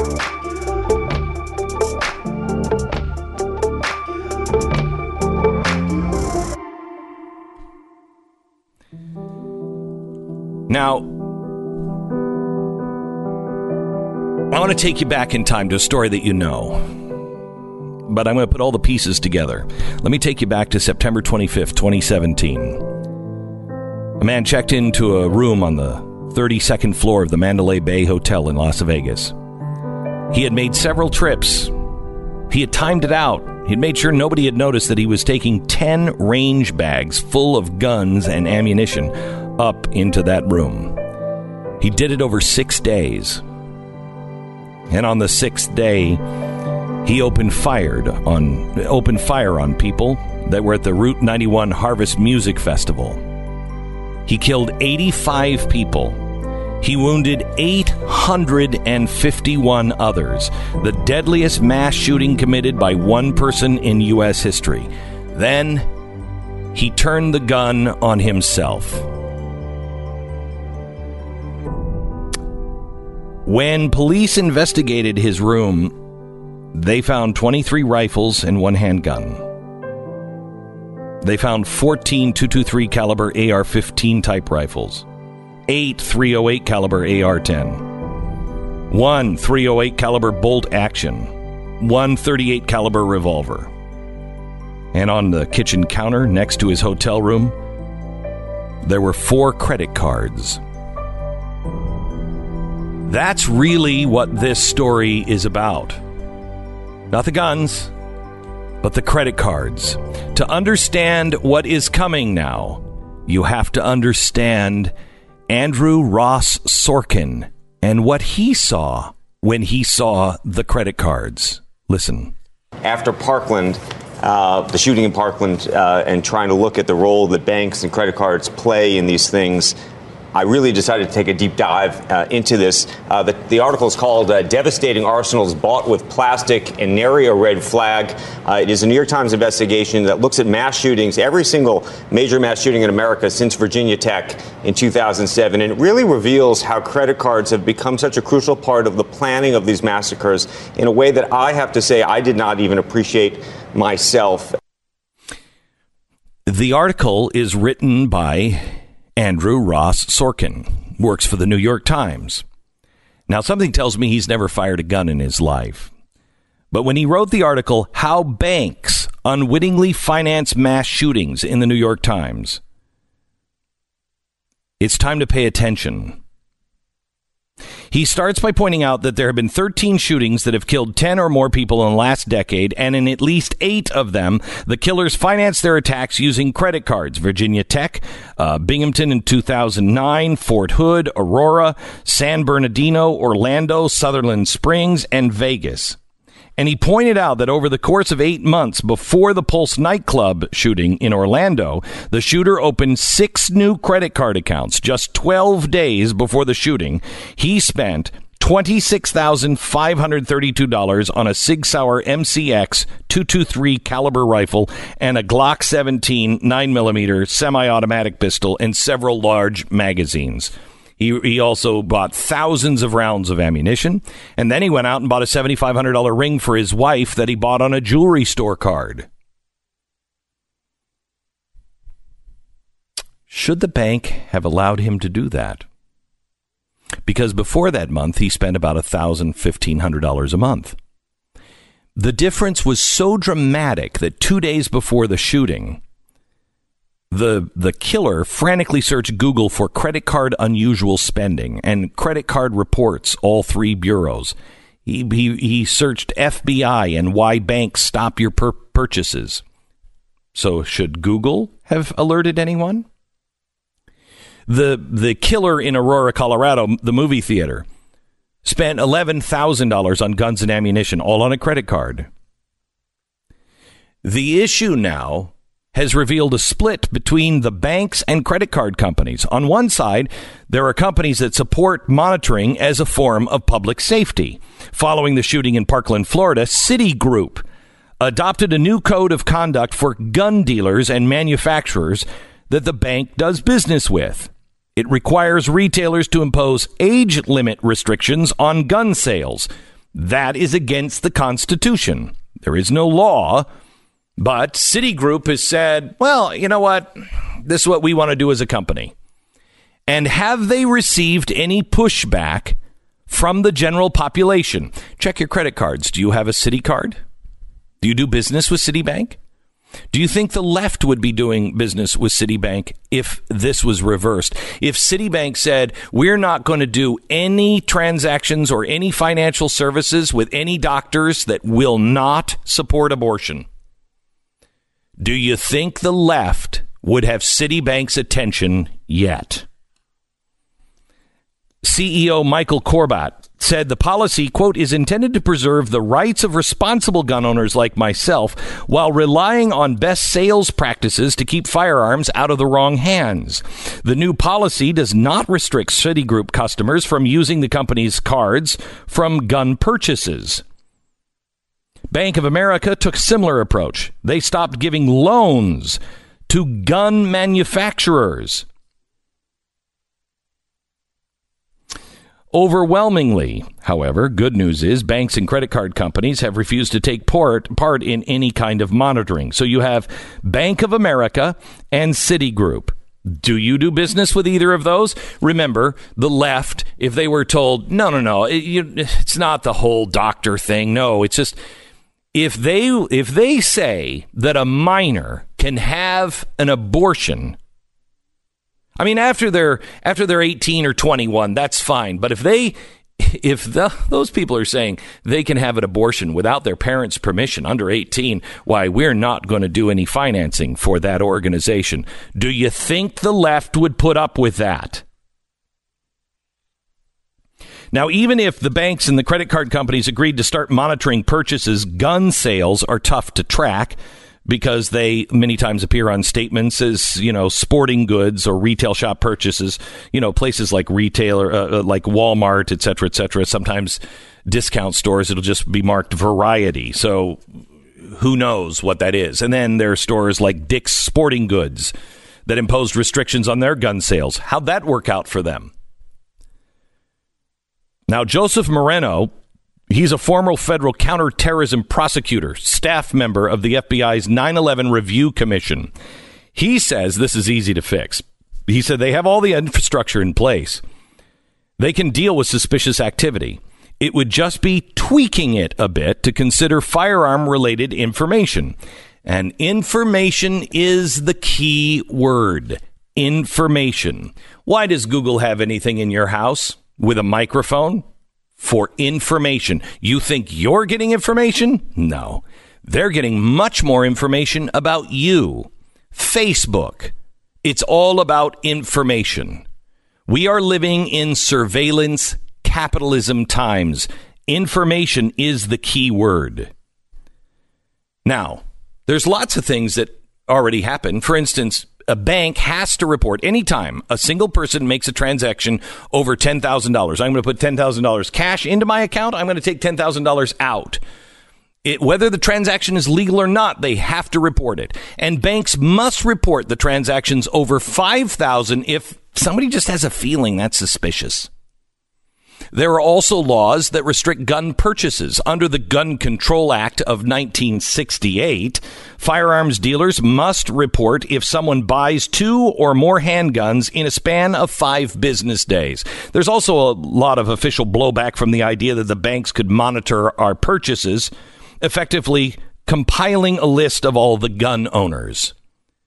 Last year, John Kennedy, not that John Kennedy, a Republican senator from Louisiana, introduced the No Red and No Blue Banks Act. The bill would prohibit the federal government from giving contracts to banks that would discriminate against lawful businesses based solely on social poli- uh, uh, policy considerations. Even the ACLU has come out against monitoring by credit card companies, saying that those efforts, they are afraid, uh, to prevent mass shootings could infringe on individual rights. Do you think? Jay Stanley, senior policy analyst at the ACLU, the Speech, Privacy, and Technology Project, he says, quote, the implications uh, the implication of expecting the government to detect and prevent every mass shooting is believing the government should play an enormously intrusive role in American life. End quote. Which brings us back to Andrew Ross Sorkin's New York Times article. Sorkin doesn't seem convinced by any of this stuff. He would prefer if the government stepped in and forced credit card companies to start monitoring their customers or at least the credit card companies that you know made that choice of their own volition. Listen to this an interview with him on PBS. So right now legally you decide you're going to send $10,000 anywhere, that gets reported to the government instantly. Instantly, already does. So we could instantly have reported this person just stockpiled forty thousand dollars worth of weapons and grenades. Absolutely. Hmm. Now, he then starts to take it in a strange direction. Listen. By the way, the credit card industry has, on its own volition, decided that there's certain things they don't want to finance. So if you want to buy Bitcoin, you can't. Uh, marijuana in, in many states is legal. Yeah, you can't. MasterCard, interestingly, recently uh, went to a website that had some hate speech on it um, and said, We're no longer going to allow you to use credit card transactions using MasterCard because uh, of this hate speech. So there are companies that are taking positions, if you will, on some of these things. And the question is how that can work in relation to guns. Now, so he's, I guess he's all for the hate speech. By the way, that hate speech was not hate speech. That hate speech came from a friend of mine and a friend of this program. That hate speech was speaking out about the Muslim Brotherhood and not in hateful ways. A guy who used to um, brief Bill Clinton and George W. Bush on what Islamicists really want. Now he's called a hater. And so now they're not going to do any transactions for him. That's hate speech. Sorkin's article quotes a number of experts who more or less repeat a version of the same thing card credit card companies should bear responsibility for mass shootings. Hmm. Now, what does this have to do with HR 8? I continue the story in one minute. Our sponsor is uh, FilterBuy. I know nothing about how to uh, maintain a home. Nothing sink is leaking. I don't know. Is there a little knob thing underneath there that we change? Usually, the knob thing is the change that you want to make. Yeah, Right. And change the knob, twist the knob. If you pull it, the hammer's a good tool. Yeah. If you go in there and you start hitting things, a lot of times it just it just fixes And it can't be fixed with a hammer or duct tape. It can't be fixed. It just can't I be would say fixed. that's accurate. Sell the house. Mhm. anyway, filter buy. Filter buy is one thing that we can all do, except I, I, I never have because I never think about it. I forget all the time. And I, I just, I got to run to Home Depot and get a filter. What? Yeah. And just leave it in there. And then what happens is like if they get they like, kind of like clogged up, then moisture clogs up there, and then mold forms, and then you have all sorts of problems. All sorts of problems. So here's the thing. Go to FilterBuy. FilterBuy.com. They have sizes for, you know, elephant sized filters and whatever fits in your home. They're all made here in America. It's this great story about how this company retooled and they just didn't want to let go of this, this old company that had been in town forever. Didn't want to lay off the workers and didn't want to lose all these jobs. So they said, what could we make? and they decided we can make air filters and we can make them better than anybody else and we can get them to the customer in an easy way. And you'll save 5% if you sign up for auto renewal. There's just there's nothing i mean this is just a win-win-win-win all the way around. It's filterbuy.com change your filters now and don't ever have to think about it again. filterbuy.com that's filterbuy.com 10 second station id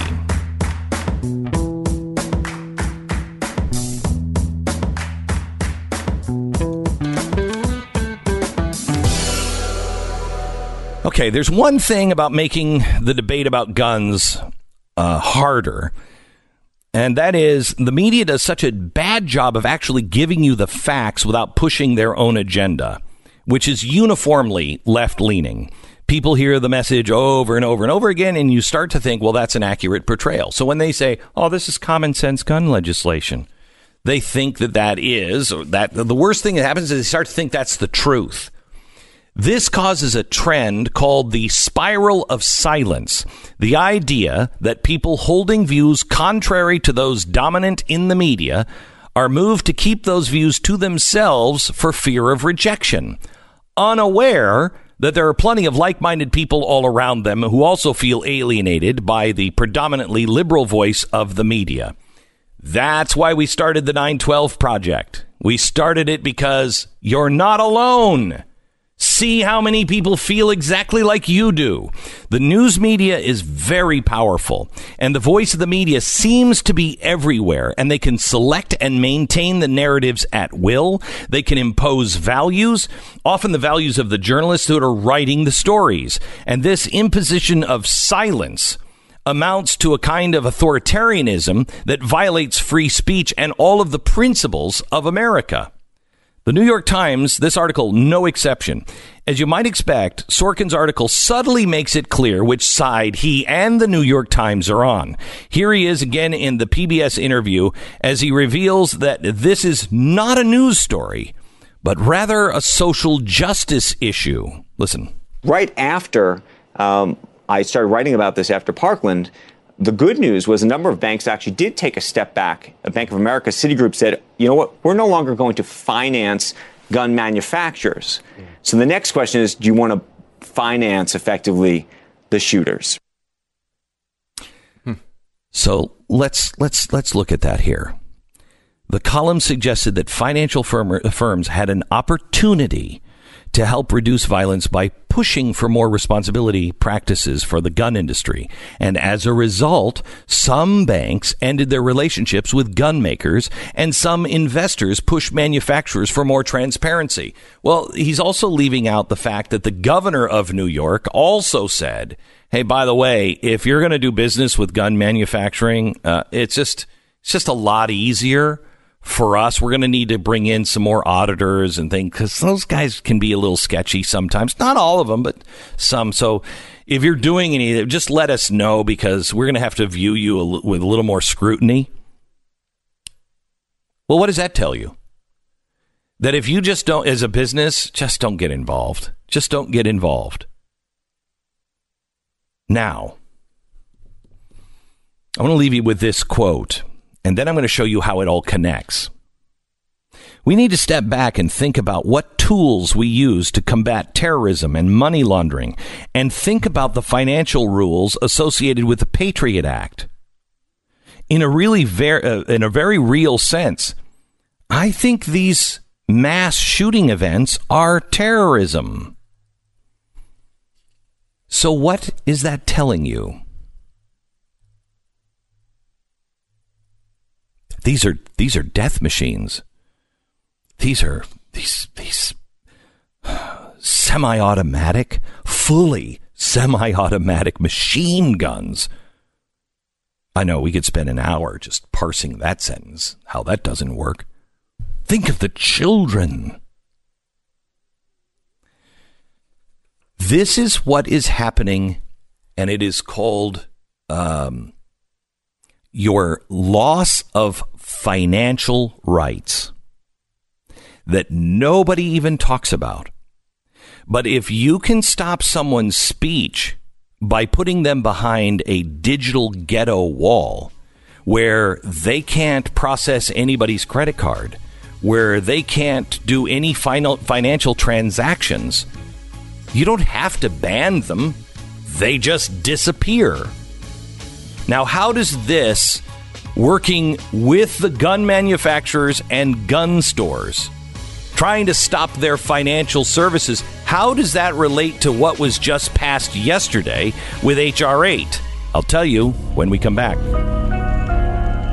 You're listening to Glenn Beck. You have to be self reliant. There are so many things right now. Did you know that the banks changed the rules to where you're the lender of, of last resort? So you're the last in line. If they go bankrupt, you're not getting you're not getting your money out of the bank they can they can declare and say, no, we had financial issues. We had to take your savings and we had to apply it over here to one of our debts. That's that's that's the common sense bipartisan changes that Congress mm-hmm. made for the banks to save the the banking institutes institutions. You now are the backstop. They're too big to fail, but you're not. You're not. Now, here's the thing you've got to have your risks spread out. Please call Goldline, 1 866 Goldline. They're standing by. Just ask them for information on you know what the banks have done and and how you can invest in gold. They'll send you all this information and you'll be able to do your own homework. 866 Goldline. The Second Amendment is uh, being fought in other ways than the typical ones. We're going through that now with how the financing industry is taking it on. Coming up. I want to talk to you a little bit about guns and why H.R. 8 and today Peter King is introducing another gun ban bill, another gun control bill. It's H.R. 1112. I'll tell you about that here in a second.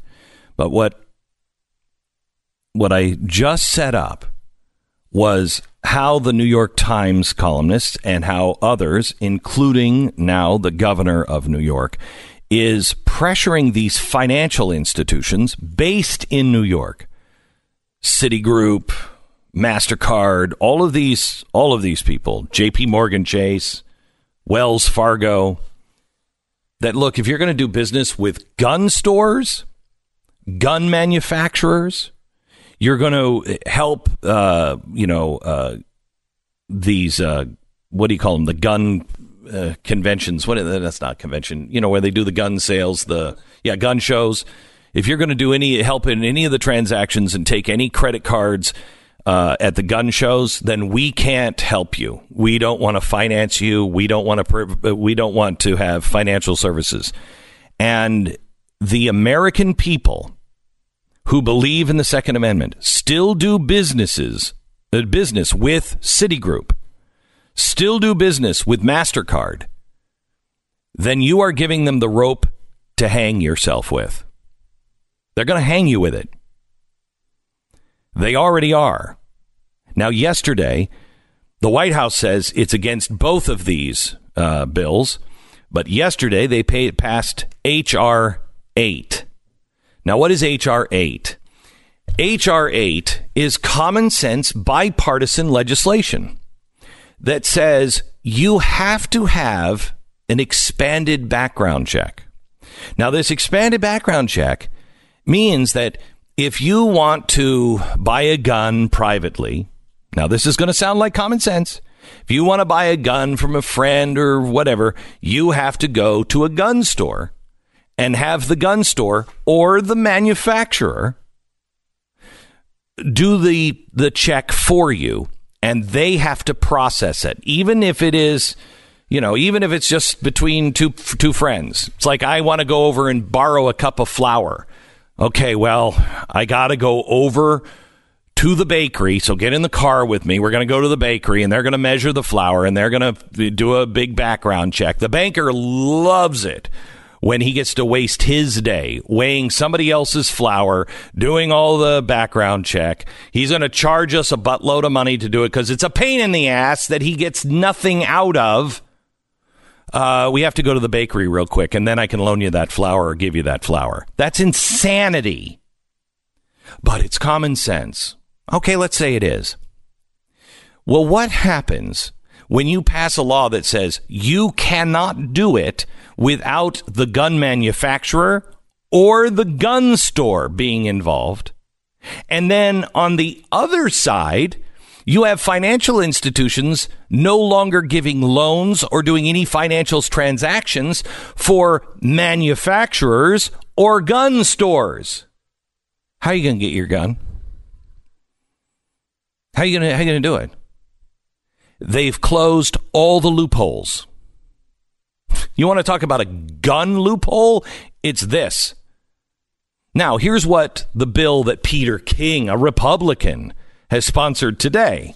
It's a enhanced background check 2019. It's going to be voted uh, uh, on the House today. It has 15 co-sponsors. Only one of them is a Republican. It's Peter King of New York. And that bill will ex- extend the amount of time firearms dealers must wait for a response from the background check system before the sale can proceed from three days to 20 days. Well, that's what's happening with technology, Glenn. It's getting harder and harder for computers to communicate with each other. Slower and slower and slower. Could take up to 20 days to get a response on that one. I know so- you don't you don't know you can't run a background check to see if anybody's been arrested that fast. No, it's impossible. You it's do that. impossible. That's why it used to take three days back in the days when technology was good, but now it's 20 days. So it, when the Obama administration was in, and this happened during the Clinton administration, and gun store owners, correct me if I'm wrong, they would wait the full three days. The system is down. Oh, we're having problems with the computers. Oh, this is happening. Oh, this is happening. The minute, the minute George Bush got into office, magically those were fixed. And then it started happening again, strangely, as soon as Obama got in. They are going to use those 20 days. They are going to make it a hassle in every possible way. They are closing down all of the avenues. They're also talking about a tax on your bullets. Mm-hmm. So they will price everybody out of it. So only drug dealers would even be able to buy bullets. Only rich people would be able to buy bullets, but the people that the drug dealers are killing on the streets, they won't have the opportunity to defend themselves. They won't be able to afford it. Yeah, I was watching a, uh, a movie on the worst mass shooting uh, in history, and you might think it was the one in Vegas, but no. Well, actually, technically, about the first ten thousand worst mass shootings in history are all responsible by large governments. So I should I should throw those out by an individual uh, in uh, Norway. You may remember this. Uh, the guy who went on, he first of all set off a bomb in downtown uh, in the downtown to try to kill the prime minister, and then took a boat over to an island where they were having a um, a Retreat. A, retreat. It was like a camp for kids of really r- rich parents, basically, and went and slaughtered uh, sixty nine of them. Um, you know, at, at one big time when there was really nobody over there.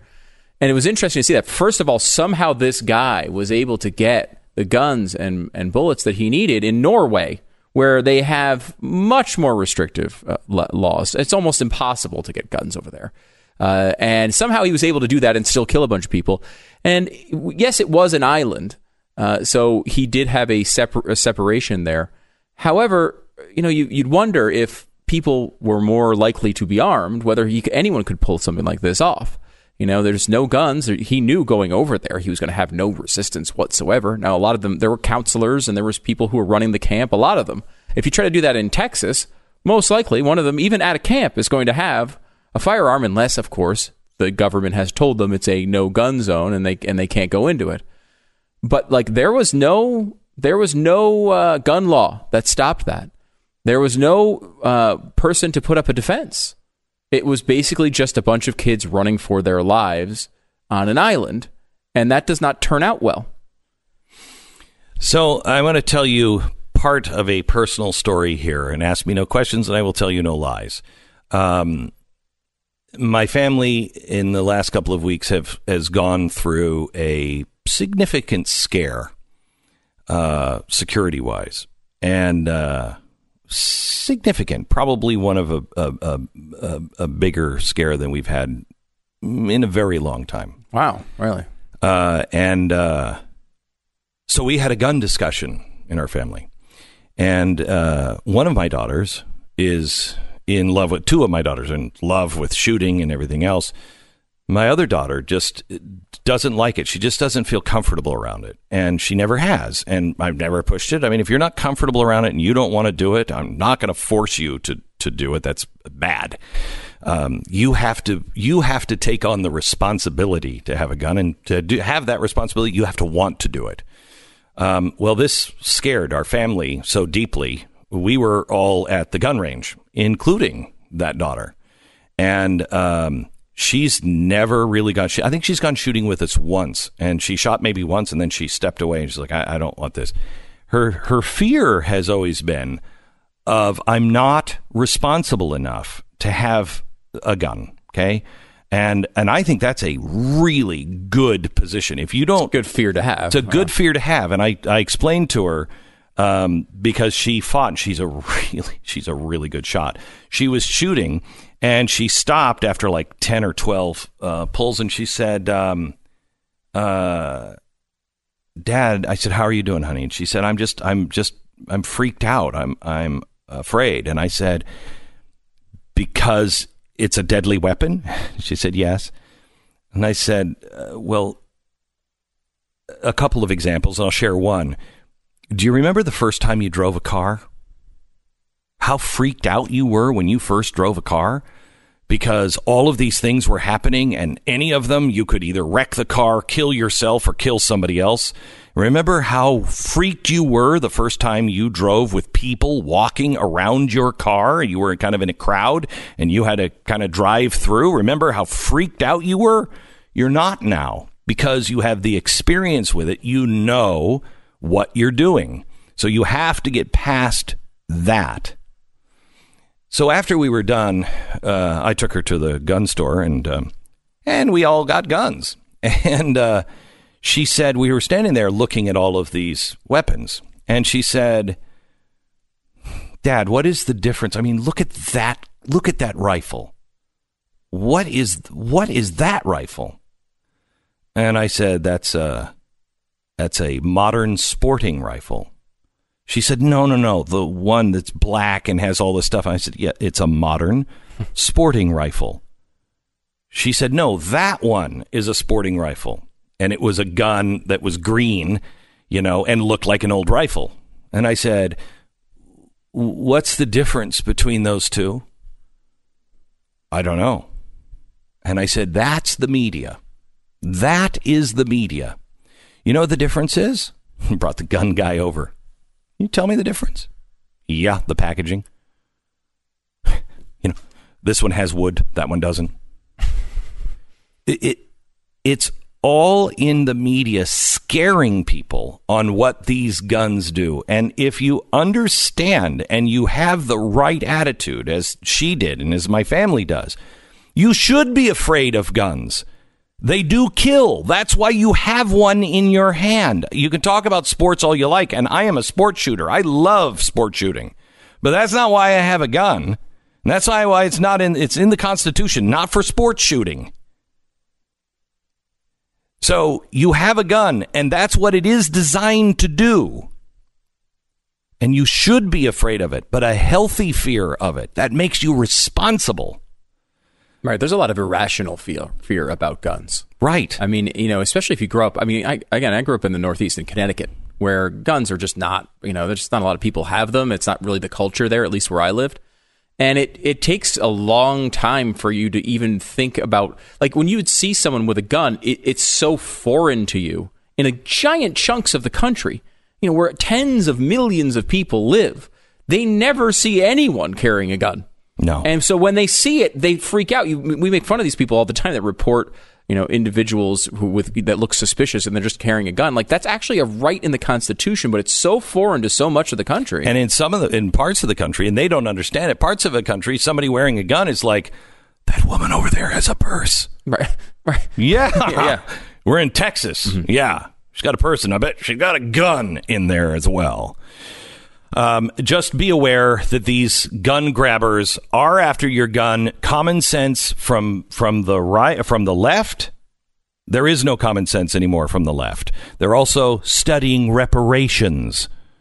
Understand who you're dealing with. And quite honestly, if you're with Citigroup, why are you still with Citigroup? Any of these companies that are are banning voices or banning constitutional rights, what are you doing? Relief Factor. If you are in constant pain, I want you to know you're not alone. If you have been suffering from neck or back or whatever it is, um, inflammation is the biggest key. And we eat so much crap that inflammation is a part of our life. And that just makes things so bad.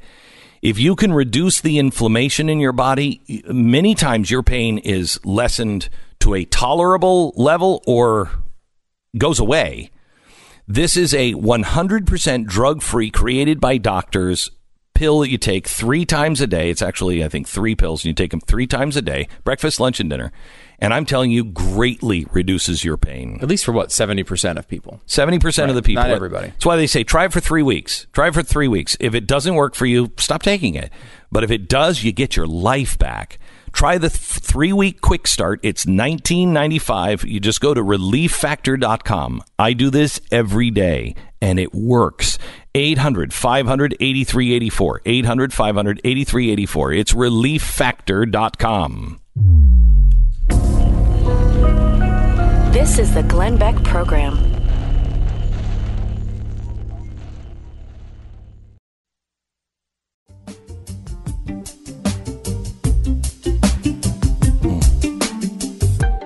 Yesterday, Nancy Pelosi threw her support for a commission to study slave reparations.